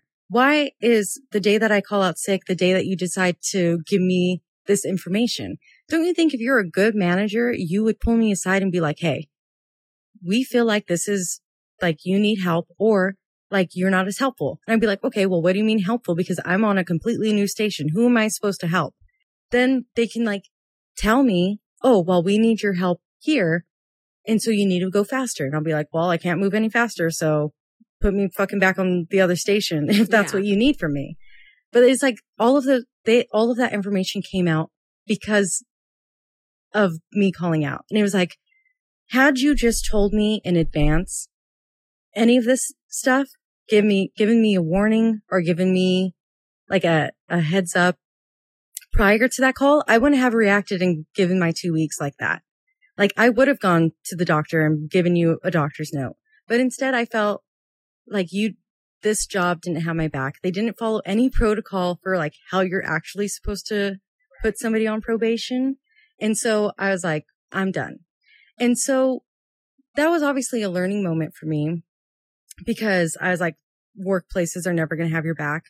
And then also I just became like very scared to call out sick places. Mhm. Um, and then I got like to my next job and they were like so graceful and like gracious with getting time that you needed that I was like, oh, this is how people are supposed to be treated at a Yeah. workspace. Um, so it was like so different. And, but it was just like one of those things, like I felt disrespected and I felt, I guess caught off guard too. And I felt dumb because I was like, people had now you're telling me that people were talking behind my back saying that I'm not doing a good job when all I, I'm doing is trying. And that's like the worst part is like you're trying your hardest and people are talking shit about you. Yeah. So I think that's where me not letting go. I, I've let go of that situation. I talk very angry about it, but that's because I dislike the way that they treat people. And I assume that they've probably treated people like that besides me. Yeah. And and I remember even in that situation, you didn't hear anything about it because I do remember the schedules would be posted because I worked there as well. I've gotten her two jobs. yeah. Um and then I remember I think you'd asked me to send you the schedule and I did and you were off of it. And you said, "Why am I completely off the schedule?" And then you asked me if like the manager was working. I said yes. And I think that would, so it was one of those where you still had to seek out, why am I suddenly off the schedule for them to tell you, oh, you're on probation. Yeah. And that in itself is also ridiculous. Like how, how do you not inform someone about their job status? Yeah. And they are the ones that have to come to you. Yeah. And then also prior to that, when we would have our evaluations, I was told like, oh, you are excelling in this and excelling in this. And so I felt like my downfall at that job came when I switched from one station to another station. And I just like, what I'm going to be truthful. Like I wasn't as good at it, at it as I was at the other station because I just don't have chopping skills. It's Mhm. straight up. Like I'm good at making salsa. I'm not good at chopping up onions. And I am not shitting you. The amount of things that they wanted us to cut up every single day. I was like, how the fuck do we not all have carpal tunnel? And in the past, I had been really helpful in my last station because I was so good at it and had done it for so long Mhm. that I could take time to step away and help somebody else because I knew that I had the ability to come back to what I was doing and finish it on time. Mhm. At this new station, I was like, I do not have time to do anything but what I am doing right now. Yeah. And so then I would also, it, it's just like the biggest issue was if they had just told me in like prior to that moment that I was going on probation that I wasn't doing a good job, then I would have understood what, like why it, I had such a bigger reaction that I call out sick. And I would understand that, oh, I wasn't doing a good job and I wasn't meeting their expectations. And so that's why. But I had never gotten a warning from that job in my Mhm. entire time that I was there. I had never had somebody on my team come up to me and be like, Oh, you, like you're not doing a good job. And something that this manager who told me that I was on probation, like this is the thing that stuck with me the most was, um, that he said, um, you're not as nice to people anymore and they're noticing. I was like, what? What are you talking about? Like, I'm not nice. If that's the case, why has nobody asked me why I'm not as nice as I used to be? Maybe I'm going through something. Yeah. I can't remember if I was. I probably was, to be honest with you. And so, and the thing is, I was never mean to anybody. No. I was just quiet. It honestly, I, what was happening in that store, there was like an air of, because I remember I was questioned a lot about people that had been working there for a while because you, you had already been working there for what, a few years? No, I was only there for a year. in Okay. total. So yeah, you had been there already. You For were, probably a couple months. yeah, you, you were definitely someone that, cause I know people that they also had gotten rid of had been there like two, three years. Yeah. So. I was there for when you got hired, probably for like six to eight months Mhm. because I left like shortly after you Yeah. joined. And something that they were asking a lot about was how people's attitudes were, or how do you feel asking like someone who's been here a while for some help or direction or anything. And I remember they would ask it very, like, you know, they were trying to say, this is a safe space. Mhm. You know, you can tell us and da da da. And I, I never got questioned about you. I think because they knew we were friends and Mhm. because they, like, you, it was known that you got me hired because whoever, if you did bring in new people, you like got a bonus. Yeah. So these were, it wasn't like a secret, but I did get questioned about other people. And it was about like their attitude of like if they're nice or something. Yeah. And I remember asking them, well, what does it have to do with their skills for the job though? I'm like, I, I know, I don't hear them be rude to customers.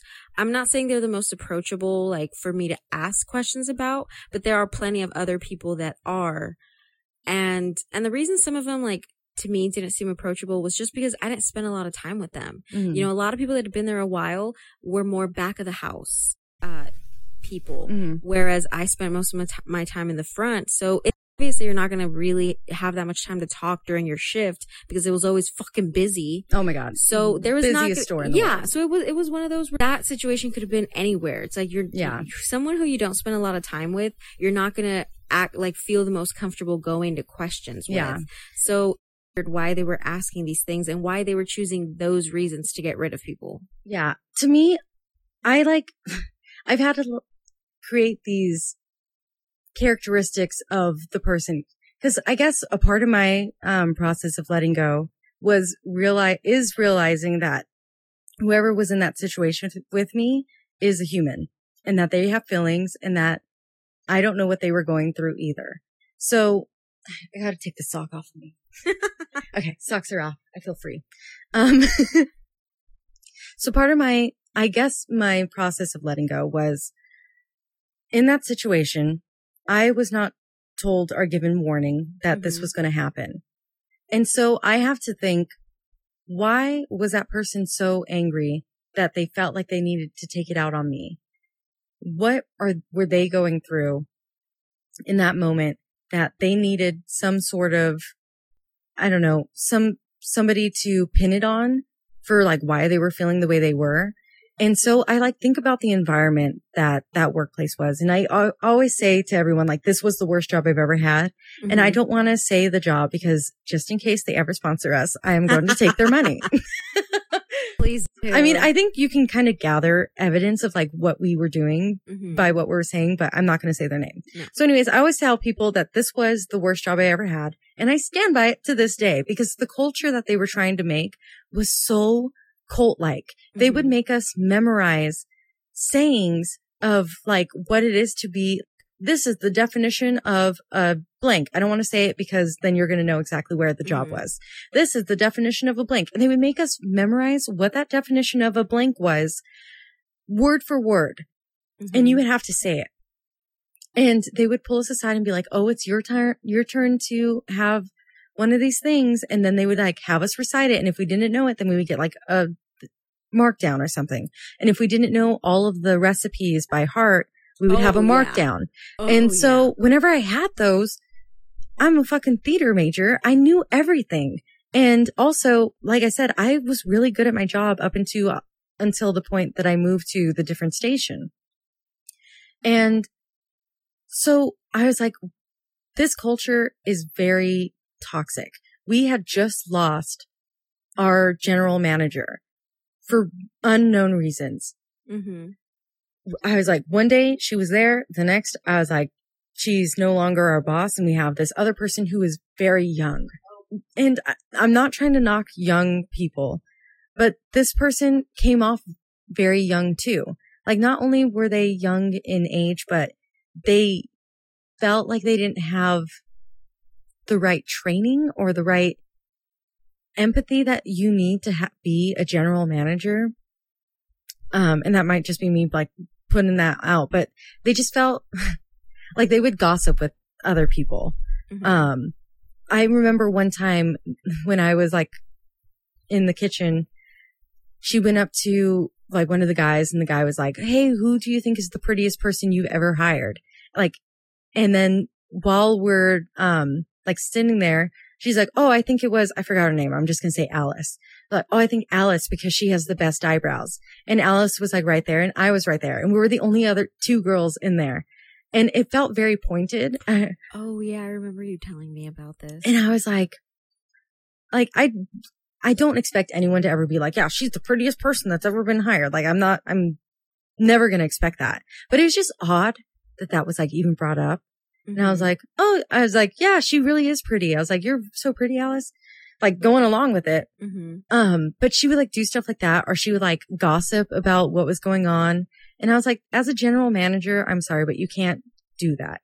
You have to have some level of difference has with your workers. professionalism. Yeah, you have to have professionalism. And I just felt like she didn't, which is why I also was like, it makes sense. The s- reasons why Mhm. this, like why I was let go. I say let go because like I put my two weeks, but I was like, I'm probation pretty much just means like this is your two weeks before we have your check and we're to fucking let you go. So Yeah. that's just, I used to be a manager for a different place and I was like, that was our scheme. um, but yeah, it just, that was happening. Our, um, district manager was like constantly coming in and like checking on the store because I think we didn't have very good customers scores. the the reason why it was also so messy was because our district manager so our district manager did well in keeping the professionalism and i feel like he also did well in like i don't know if he truly cared about us but at least there was definitely no like gossipy anything Mhm. and and there was there was definitely no like weird questions he would ask it was just more like he would come in and observe but i would notice he would come in and observe her because she had been i think promoted by him Mm-hmm. and she had worked under him for years. So that was also what was messy about it, where obviously he knew things about her that we didn't, that he was like, I think this, she can do this job. Like this will be good for her. And I just think it was too soon. It was too soon. We were too big of a store. hmm We had a lot of people and also the person that they, um, promoted to kitchen manager also wasn't ready. Oh, that person was very young as well. Like, And so the drama behind that too was my cousin used to work there and was being told that they were going to be promoted to kitchen manager. And he's like a phenomenal worker. He was the one who got me hired. And, um, he- as he was trying to get promoted, every single time he would have a meeting with the district manager about like what the next steps were, he kept being told he wasn't ready. And I'm telling you, he was like 10 times readier than the person that they ended up promoting. And I remember when I told him who they promoted, he was like, are you kidding me? After all I did to like try, Mhm. like bleed, like I bled myself for them. Like I did everything I could for them and they would not give me that position. It, he was like, I felt like it was, um, like not nepotism, but, um, favoritism oh, it definitely was. people got promoted because of favoritism. And whenever that happens, you don't breed good professional workplace. You just create a toxic, like popular, Mhm. I'm the popular crew, so I get to do whatever I want. And then it lends to the bullying. And the last I heard about the place was that she, the general manager ended up getting fired or moved to a different store and or demoted. or demoted or something like that. And everybody who was there ended up being like, you know, kind of cycled out. cycled out. And I was like, well, I'm not saying that I was the first sign that that was going to happen, but Mhm. it, It just, it was just it was like it was going to happen because there I mean, I've heard the the most that like the night crew definitely had it easier because they didn't deal with management Mhm. in in the in the mornings like we did.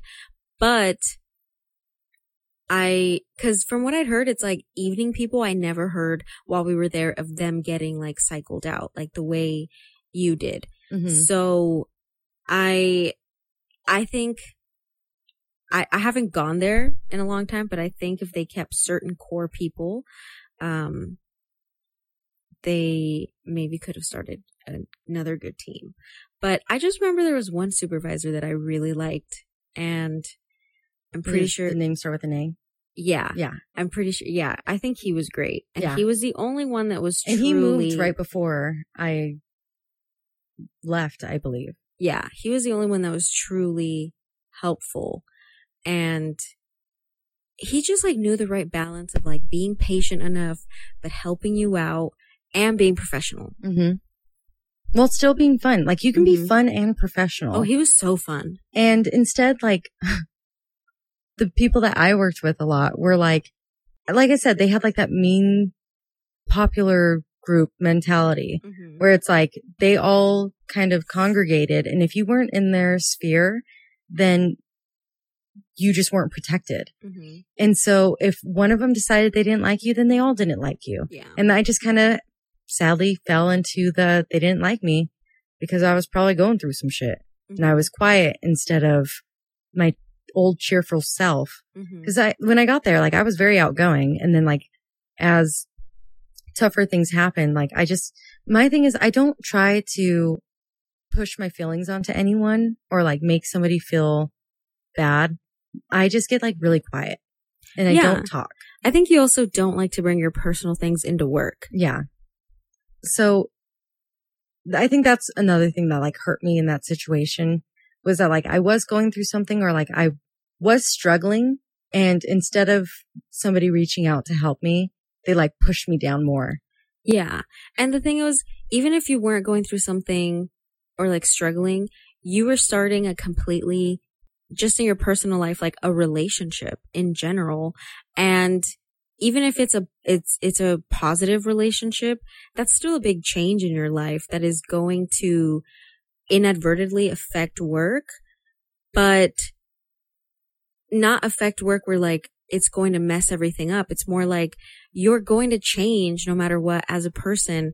And that includes where you work. Mhm. It's like your, even if your personality shifts, but your work ethic doesn't, why isn't grace given for that? Because everybody's going to have major changes in their lives at Yeah. every time. And that's, that's what I like dwelled on for the longest time was why was I not given grace? Mm-hmm. in that moment. And I think I needed that because one, it pushed me out of that job that I, I truly did hate that job for five months that I was there and I really wanted to leave and I didn't have the energy or the ability to leave it myself. Mm-hmm. Like I just wasn't in a place where I was like capable of looking for another job because I just was emotionally and physically tired from all the other things I had to do outside of work. And then when you hate your job, it also bleeds into not want having the energy to like look for another job outside of it because you're just like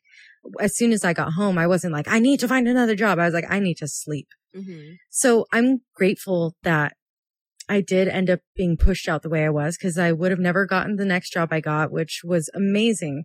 One of the best jobs, the best people I've ever, like worked with. I'm not going to say ever because Vanessa is a very great person to work with right now. And I do love the team that I work with currently. Like it's a really great job. Um, there's just a different camaraderie that you get when you work in customer service. Yeah. So, and we don't do that anymore Mm-hmm. and it's an office job. This was like a we're trauma together, but we're traumaing yeah. as a team. Trauma bonded. We're trauma bonded. Those are the types of teams where it's like we had each other's back and it was I didn't have that in my last job. Yeah.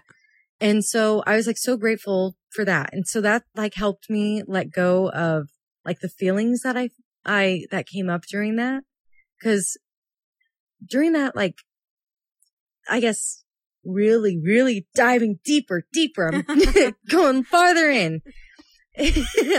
Let's really get there. This is my fucking therapy. What the main thing was about that situation was that it made me feel unskilled. It made me feel like I was not good enough. It made me feel like I um, was hated and all of those things when like you really think about it, like that's why I dwelled on that for so long Mm-hmm. because those were all the feelings that it brought up in me. And then it reminded me of like I brought up in the mid, I'm choking on my own spit. Sorry. I brought up in the beginning of this that I used to have a volleyball coach that was very positive. Mm-hmm. And then I went to one that was like very much, you're doing shitty, do better. And I was like, I can't do better if you think I'm already shitty. yeah. Like now I believe I'm shitty. Mm-hmm. it brought up that feeling. It's like, and so I went from being a starter on junior varsity in my freshman year, I was junior varsity and for playoffs, they moved up three girls, me and two other girls from junior varsity to varsity. So I was riding high before I went into my um, sophomore year because I was like, I'm only a freshman and they're moving me up to varsity before the season's even over. And then by the time, and then I went to, um, to uh, club volleyball where I had another coach who was also positive reinforcement and made me feel confident and capable in my abilities. And I was like thriving on that team too. And then by the time I like got back to school and we, I was in my sophomore year, I had this new coach and she made me feel, I mean, I know this wasn't her intention, but the way that she coached, it made me feel like I was not good enough or worthy enough or skilled enough to do to play volleyball. And so I would doubt myself. I would get on the court and I'd be like scared. And I had mm-hmm. never felt that before because my past coaches had like built me up. And so me going through that stuff with the other job and them like letting me go because like, oh, well, you're not nice anymore. People keep saying that you're not as nice as you used to be, which I was like, I think about that all the time. I'm like, fuck those, you. Those are definitely lies. Like those had to be. I Who mean, who knows? it? He was saying it because I didn't come in that day and he struggled. I'm telling you, it felt like retaliation. But anyways, that, uh, that like brought back up the not good enough in volleyball. And I guess it all boils down to, am I good enough? there it is, everyone. Welcome to therapy. epiphany, epiphany time. We should have like a little sound that's like epiphany, epiphany. she had an epiphany. there it is. There it is. I just have to feel good enough. Do you, so is this epiphany like you don't feel good enough in anything in your life? Mm, no. Or you have to, or is this one of those where, let's say anything new, like even, even when you got this job you have now, like when you first started and everything, is it where you are going into it thinking, I don't know if like I'm going to do good at this or I don't know if I'm good enough for this. And then as you're being told positive reinforcement, you're like, oh yeah, I, I'm excellent. Yes and no. I feel like I, it's like deeper than that. In my job, I've learned that I don't need to be good enough. I just need to get the job done. Mm-hmm. And that's because of my past. And I know that I'm good at my job because obviously Peter has told me multiple Mhm. times. And also because I feel it. Like I know that I'm doing the correct things. There's very rarely do I say soap instead of, I mean, soup instead of soap now. um, like it's when I do make a mistake, I know how to own up to it now. I know how to be like, I made this mistake and I'm sorry and I'm going to fix it. And so those are like the qualities that I know come with being a good worker. So it's not necessarily about like, am I good enough at work? Am I good enough at having a podcast? Am I, it dwells more in like, am I good enough just to have the things that I have? Am I, I don't know, just like, am I, hmm, Oh no. oh no. It's too deep. we dug too deep. Am I going to be the first to cry on this podcast? it's not gonna be me. It's me. I could have told you that. no, yeah. I cry a lot. For fun. Do you ever just think about the saddest things in your life and just cry for fun? And then make jokes about it? I don't even want to say what I was trying to say. So let's move past it. this is why I'm grateful we didn't set up our video yet. I talked too deep. I was supposed to dig deep, deep with the therapist.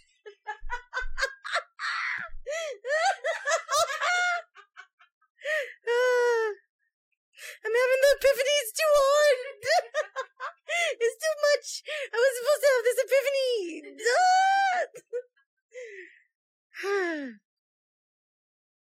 I just gotta breathe. you just gotta breathe. While you breathe, I can talk. okay. um, I'll tell you this. I, I always feel, I always walk into anything new with overwhelming feelings of self doubt. Um, I, like for instance, when I started working at this job, I, my first week, I pretty much cried every day. And, and granted, like, thankfully you trained me that, like, my entire time that I was there. So I knew no matter what, I was going to excel because you were great at the job and you were training me. So I knew I was, I was already starting off like really high. But, you know, it's still a new job and you were getting so many things thrown at you your first couple months just so you can even just see like everything that eventually you're going to learn. It doesn't mean you learn it right away. But does my brain understand that? No, it Mhm. thinks you haven't learned it on the first day. You are a wreck or you're already going to fail. And I started questioning, oh my God, I think I made a mistake. And I can't make a mistake because Jasmine recommended me and pretty much like fed for me to get this job, like conspired almost. Listen, it wasn't a conspiracy. like I told you before, I didn't give him any extra information. I was like, this is the resume. This is a person I recommend because I know that they're a good worker because I worked with them before, which is not a lie. It wasn't a lie. And it just, when you took it from there. Like I said, you earned the job. I just put your name in the hat. Yeah. And, and that, and even like sometimes now it's still like, it's difficult to believe because I didn't, I wasn't confident in anything that I was doing. And granted now, thankfully I can do all of it in my sleep, but, and I remember part of this job, like we were able to do a writing group in it and you and I would have dinners like weekly because we Mhm. had to meet up. And I remember one of those dinners, we were talking about we're finally working in theater. Like that's what we wanted. It's what we studied. It might not be like how we originally pictured it, but it's still, we're in it. And I told you, I don't love it as much as I, I thought or as Mhm. much as I did. And, and you know, it's funny. I was also talking about this with another coworker. It was Eddie. And I, I was, Chismosa. yeah, he's a, he's like us female. Mhm. He's just, he's the male version. and basically I told him, I, my passion has always been literature and words. And I always thought I would study English. And that was my goal with like either doubling in something else or finding like a minor. And then I found theater and it gave me something that I never expected. And it was almost something where like I was walking and theater kind of tripped and like fell in, in front of my A path. little meet cute. Yeah. And it, theater is the first thing that gave me a lot of confidence, like performing in front of people and everything. So I, I almost had like love gog, like I was blinded. Like I thought this is like what I'm supposed to do. Mm-hmm. Like when you think you've found you're really in love and you're not, you're maybe in, in lust or something. Mhm. you got love bombed by theater. Yeah. And then when I started working in it, I was like, oh, yeah, I should have gone with my first instinct. I still, I still love it and I do love working in it. It's just a different kind of one. And I still have a lot of doubt of how I do the job and if I'm even doing it. Cause truthfully, right now, I'm not even doing it for like the love of it or anything. I'm doing it because I need money. It's money. Girl, I am doing it because I love to work. Yeah. so I like when I had my check in and Peter was like, so, you know, what do you, like, you know, the questions he asked. And I, I, I'm sure one of them was something about like, you know, how have you bettered or like, what do you think? I truthfully wanted to ask, I don't care if I've bettered shit. I've, I care if I can get more money and I will do more work for it, but that's what I care about. Mhm. Obviously I can't say that. And Peter, please never listen. But I mean, you could listen after. No, no, no, no, no, no, no. I don't need my boss to know me like this. Um, but that's, that's like still like something, sometimes things I think about, especially the nature that the company's going through. I have sometimes felt I've been saved, but do I deserve it as much as the people that love theater more than me? so you're you're dealing with a type of survivor's guilt, Mm-hmm. is what I'm hearing. Yeah. But it's, it's not just survivor's guilt. It's also, and, and it might not even be in the same realm, but it's also, I sometimes, I, not sometimes, I often feel like I'm wasting away behind in that office. Mm-hmm. And, and it's not the location. It's, it's literally, Time, yeah. time slipping away. I, and thankfully, or this might not be a good thing. I know you always say you're lucky I have a window. I, when it's raining and stuff, I do feel lucky. But the downfall of it is I can literally see time and life outside and it's just flying. And I'm reminded of it every day. Mm-hmm. And all I'm thinking is there has, I have to be able doing more. Not for the job, for Yeah. me. But what is the more that you want to do? I want to live my life more. I, right, I think right now, if I were to drop dead, most of my life flashing would be filled with work. I don't think it would be. I truly do. don't believe that it would be. I think you're purposely forgetting all of the things that you've done in your life and enjoyed in your life. And I think it would be filled with a lot of random dancing by my car in a theater parking lot. I think it would be filled with a lot of you and Mario spending camping trips together. I think it'd be filled with you and your family just hanging out and laughing while trying to put a puzzle together. I think it would be filled with little moments that we take for granted just as human beings because that's what we do. Your life is not you sitting by a window at work. As m- much as like that's a good portion of it, that's not your life. That's you supplementing your life so that you can pay for things outside of that. And All my clothes. all your clothes. I think your life flashing before your eyes would actually amaze you. I think I'm going through an existential crisis. I think so too. Yeah. because we we continue to talk about like living in the moment. And when I read the um like what does it mean to live in the moment? Part of it was not waiting for the future. That's such a huge thing. We're always waiting for something else to happen. And in the past episode we talked about not waiting for life to happen to us or not waiting for the perfect moment to do something, to just like take action and do it ourselves. And I think maybe you just need not motivation, but just force yourself to take action because life is happening all around you and life is happening to you. And I think you can be a part of it. And I think you are a part of it a lot, but I think you have more highs than you think you do. When we do our highs and lows, I don't know if you noticed, but the last two times you've had way more lows than you've had highs, which is Yeah. fine because that's just like the flux and flow of living life. And sometimes that happens, but I think you have more highs than you think you do. Mm-hmm. And your life is not passing you by in a window. Look at us talking on a podcast, making life happen, dwelling in the past, making ourselves cry, Trying to let go. trying to let go. Yeah, maybe I do. And I know it's tough. I, it's tough to change your perception of, of life.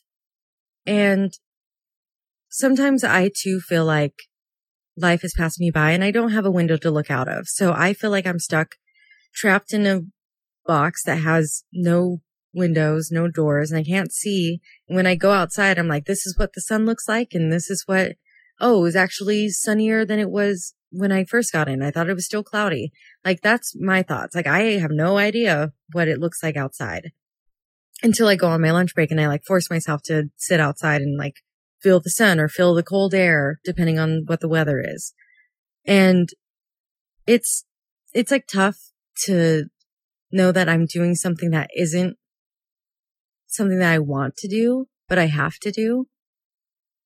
But at the same time, I'm like, if I wasn't doing this, what would I be doing? And how would I be using that time?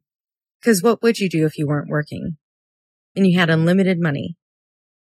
Unlimited money. Unlimited money. I'd be traveling. Okay.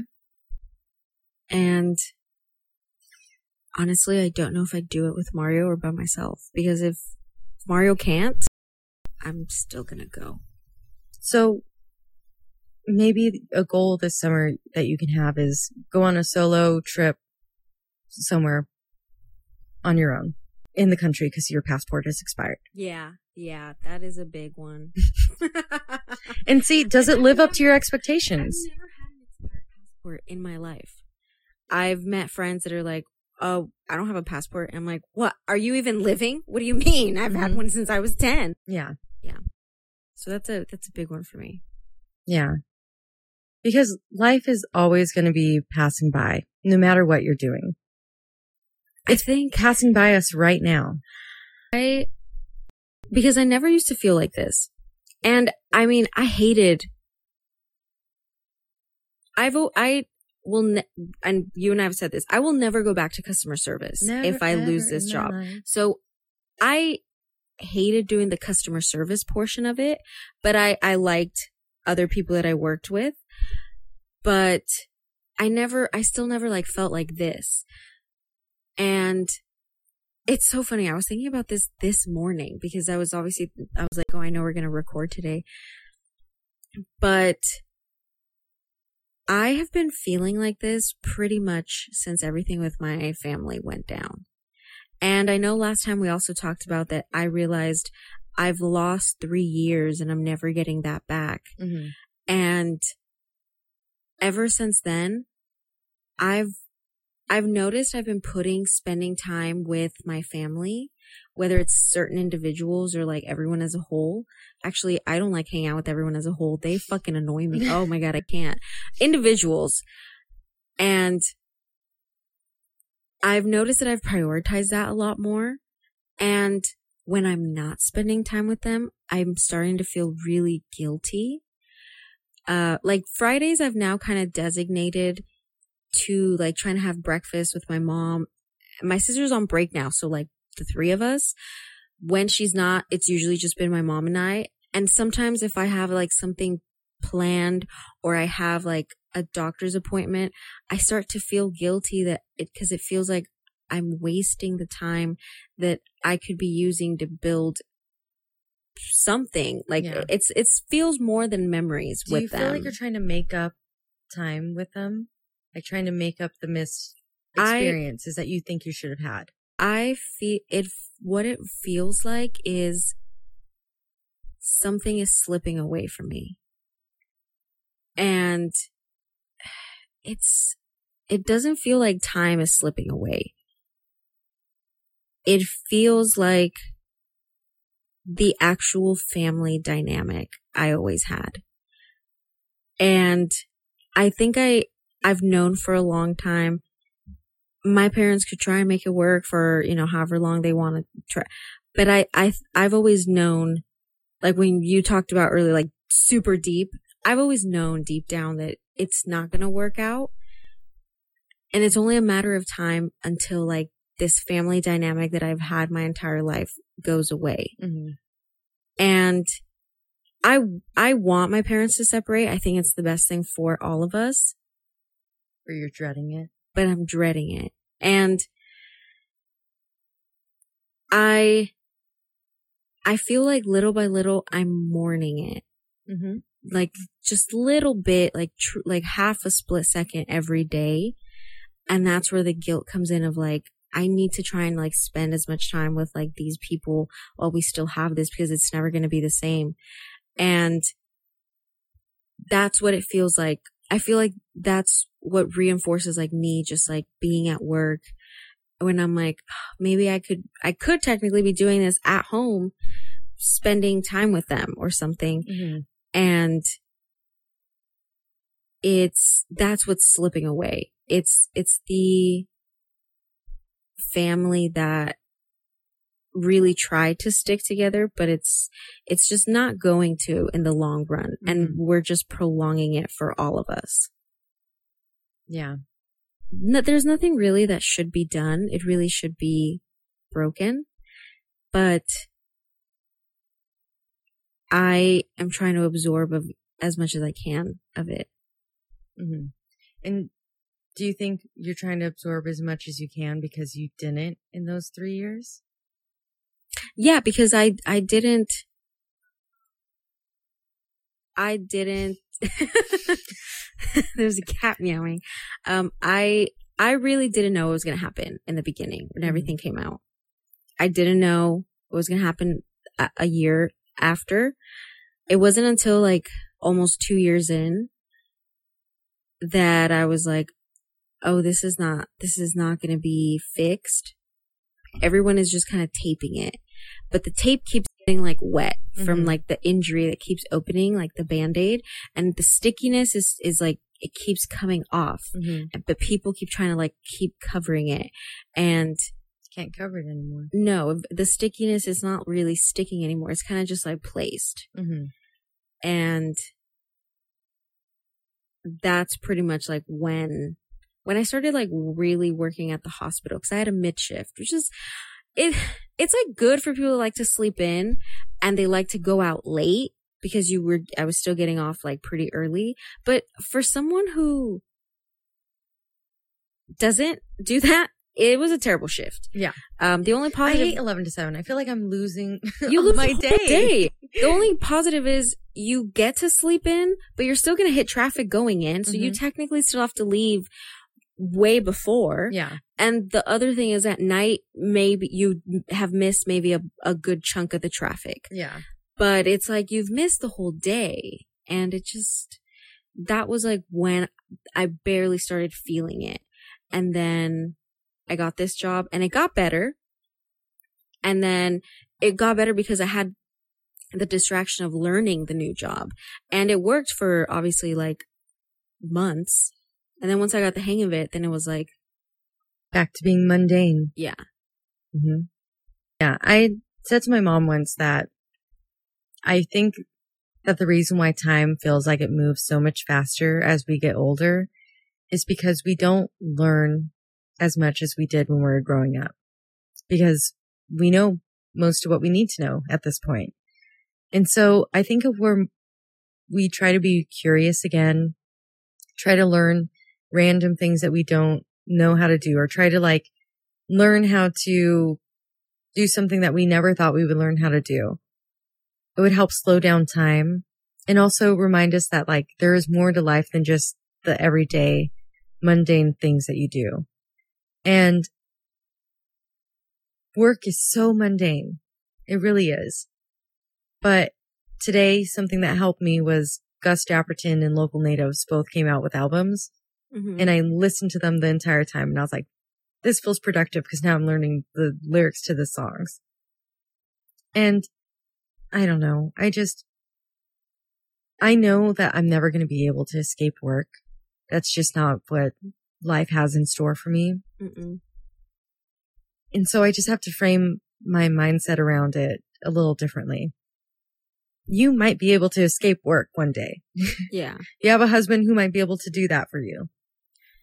Yeah. So now it's just begging the question if you don't have this job, how are you going to live life? And how is this job really inhibiting you from living it? Or are you putting that, those barriers on yourself? Yeah, because it's it. I never feel like it's inhibiting. Um,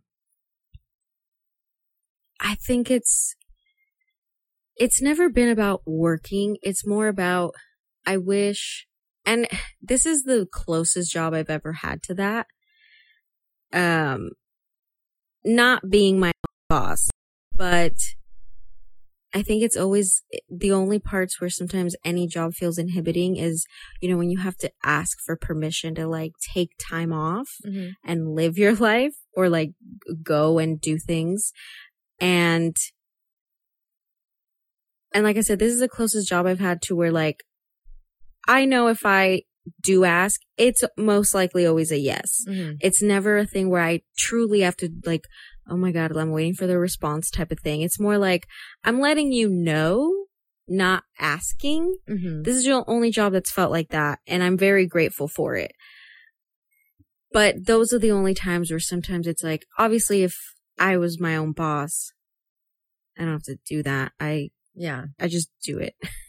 I mean, there's pros and cons to being your own boss. Something that I've heard from people that do like have their own business or do do things that they where they are their own boss is that they never stop working. Mm-hmm. They don't have that balance of I'm on the clock, I'm off the clock. They are constantly on the clock because they're their own boss Mm-hmm. and they can take it any time that they want and they can do whatever they want, but they're constantly thinking about what they have to do next so that they can continue to be their own boss. Mm-hmm. And so there's like, like I said, pros and cons to everything. Yeah. And I think you're striving towards becoming your own boss. Like you're getting there because you're writing your own book. And whether this one takes off or not, I think this is going to be your, your life. Like you're going to be an author, whether it's this book that gets you like the money that you need to live off of it or if it's the next.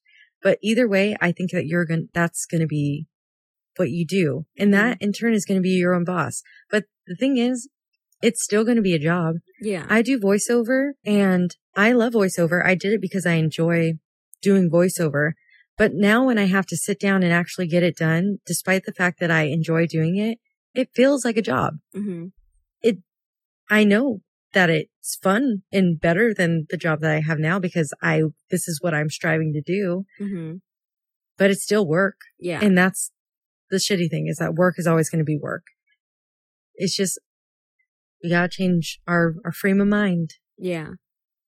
And like I said, if you drop dead right now, your life would not just look like you sitting by a window at work. Cause this, you haven't, you've only been here for a year according no, to, no, and it and it wouldn't. it according, according to my check-in. according to your check-in. and no, and I don't mean like when I say work, I don't just mean like the one I have now. I mean like in general, like Mhm. all of them. And I think, I think in my life, a good chunk of it, I, I wasn't raised to look at things negatively, but I was around a lot of negative thoughts and I was around a lot of negative language that that's just kind of like my first go to. Mhm. And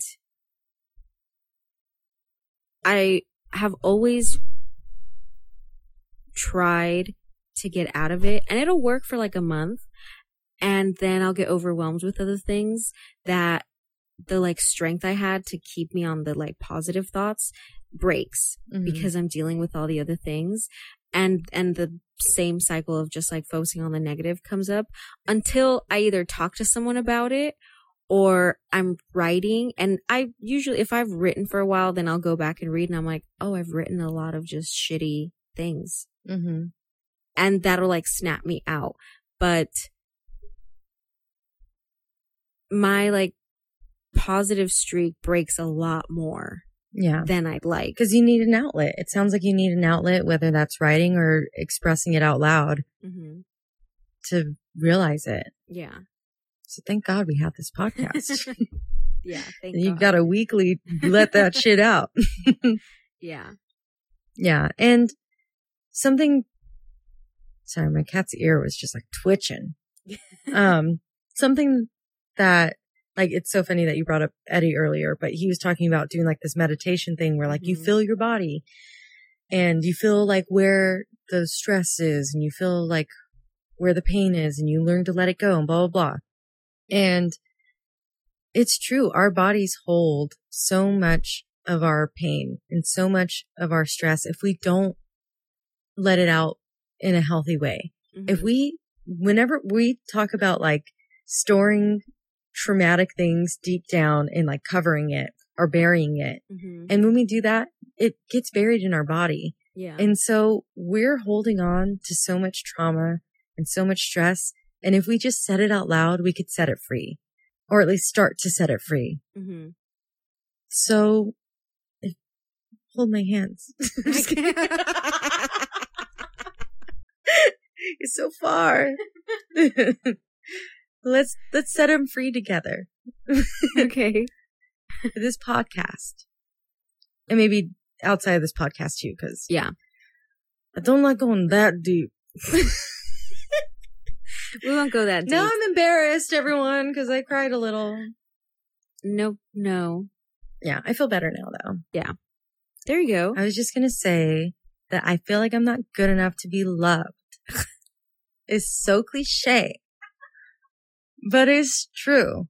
Like, I'm not good enough or worthy enough to, I have to say it like this so I don't get emotional again. I can't be worthy enough for people to actually love and care about me. I feel like the people I'm surrounded by are pretending to actually like me. when really they hate me. because I'm actually a piece of shit human. Anyways, that's what I was going to say. Okay. So you were going to say lies.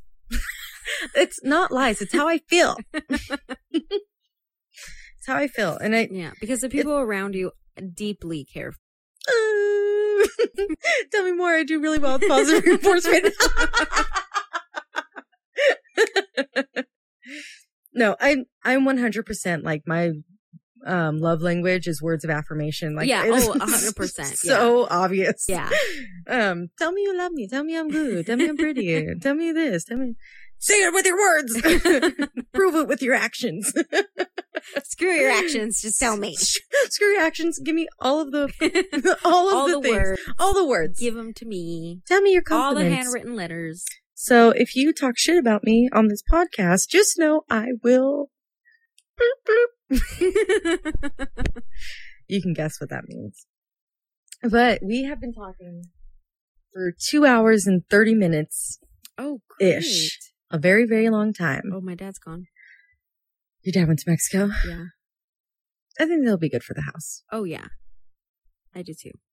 I think it'll be good for him too. Yeah. I hope Yeah. he's going to that silent retreat that Eddie was talking about. I think he'd have a nervous breakdown, to be honest. there would be people there to help him.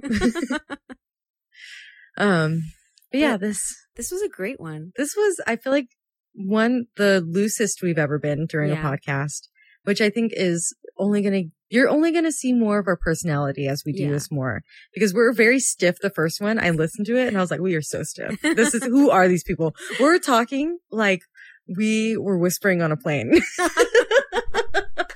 we're like, welcome to our podcast. well, that that was our style for the first one. And then the second one, like we got a little looser, but we were still talking in like, um, very relaxed speech, like this. a lot of vocal fry.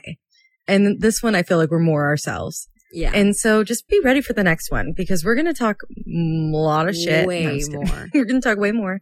We're going to open up more. We're probably going to cry more. And by we, I mean me. Because- oh, I'm not looking forward to the day I cry. It's going to be amazing. I'm just excited for whatever that breakthrough is. Or we're just going to be crying about like some random ass puppy that was saved or something. hmm I cry a lot about animals. I love animals. But anyways, thank you for joining us on things I never said in therapy. Never ever. This was the most, the closest thing to us really fitting into this, Yeah. this title. I think we Mhm. chose a great title. Yeah. Thank God. This is such a good. We almost landed on. wait, wait, wait, wait, wait, wait. It's so good. You're not even ready. Our title almost was Chick Chums. Chick Chums. It was between Chick Chums, Chick Chums, Nostalgia Nook, or things I never said in therapy. And just tell me, Tell me we chose the right Tell me we chose right. Vote. I'll put, I think I'm allowed to put surveys on Spotify things. And I think we're putting on podcasts on Spotify. What did I say? but you vote. Was Chick Chums the actual right choice? We'll see. But thank you for joining us for Things I Never Said in Therapy. Good night. Good night. We love you.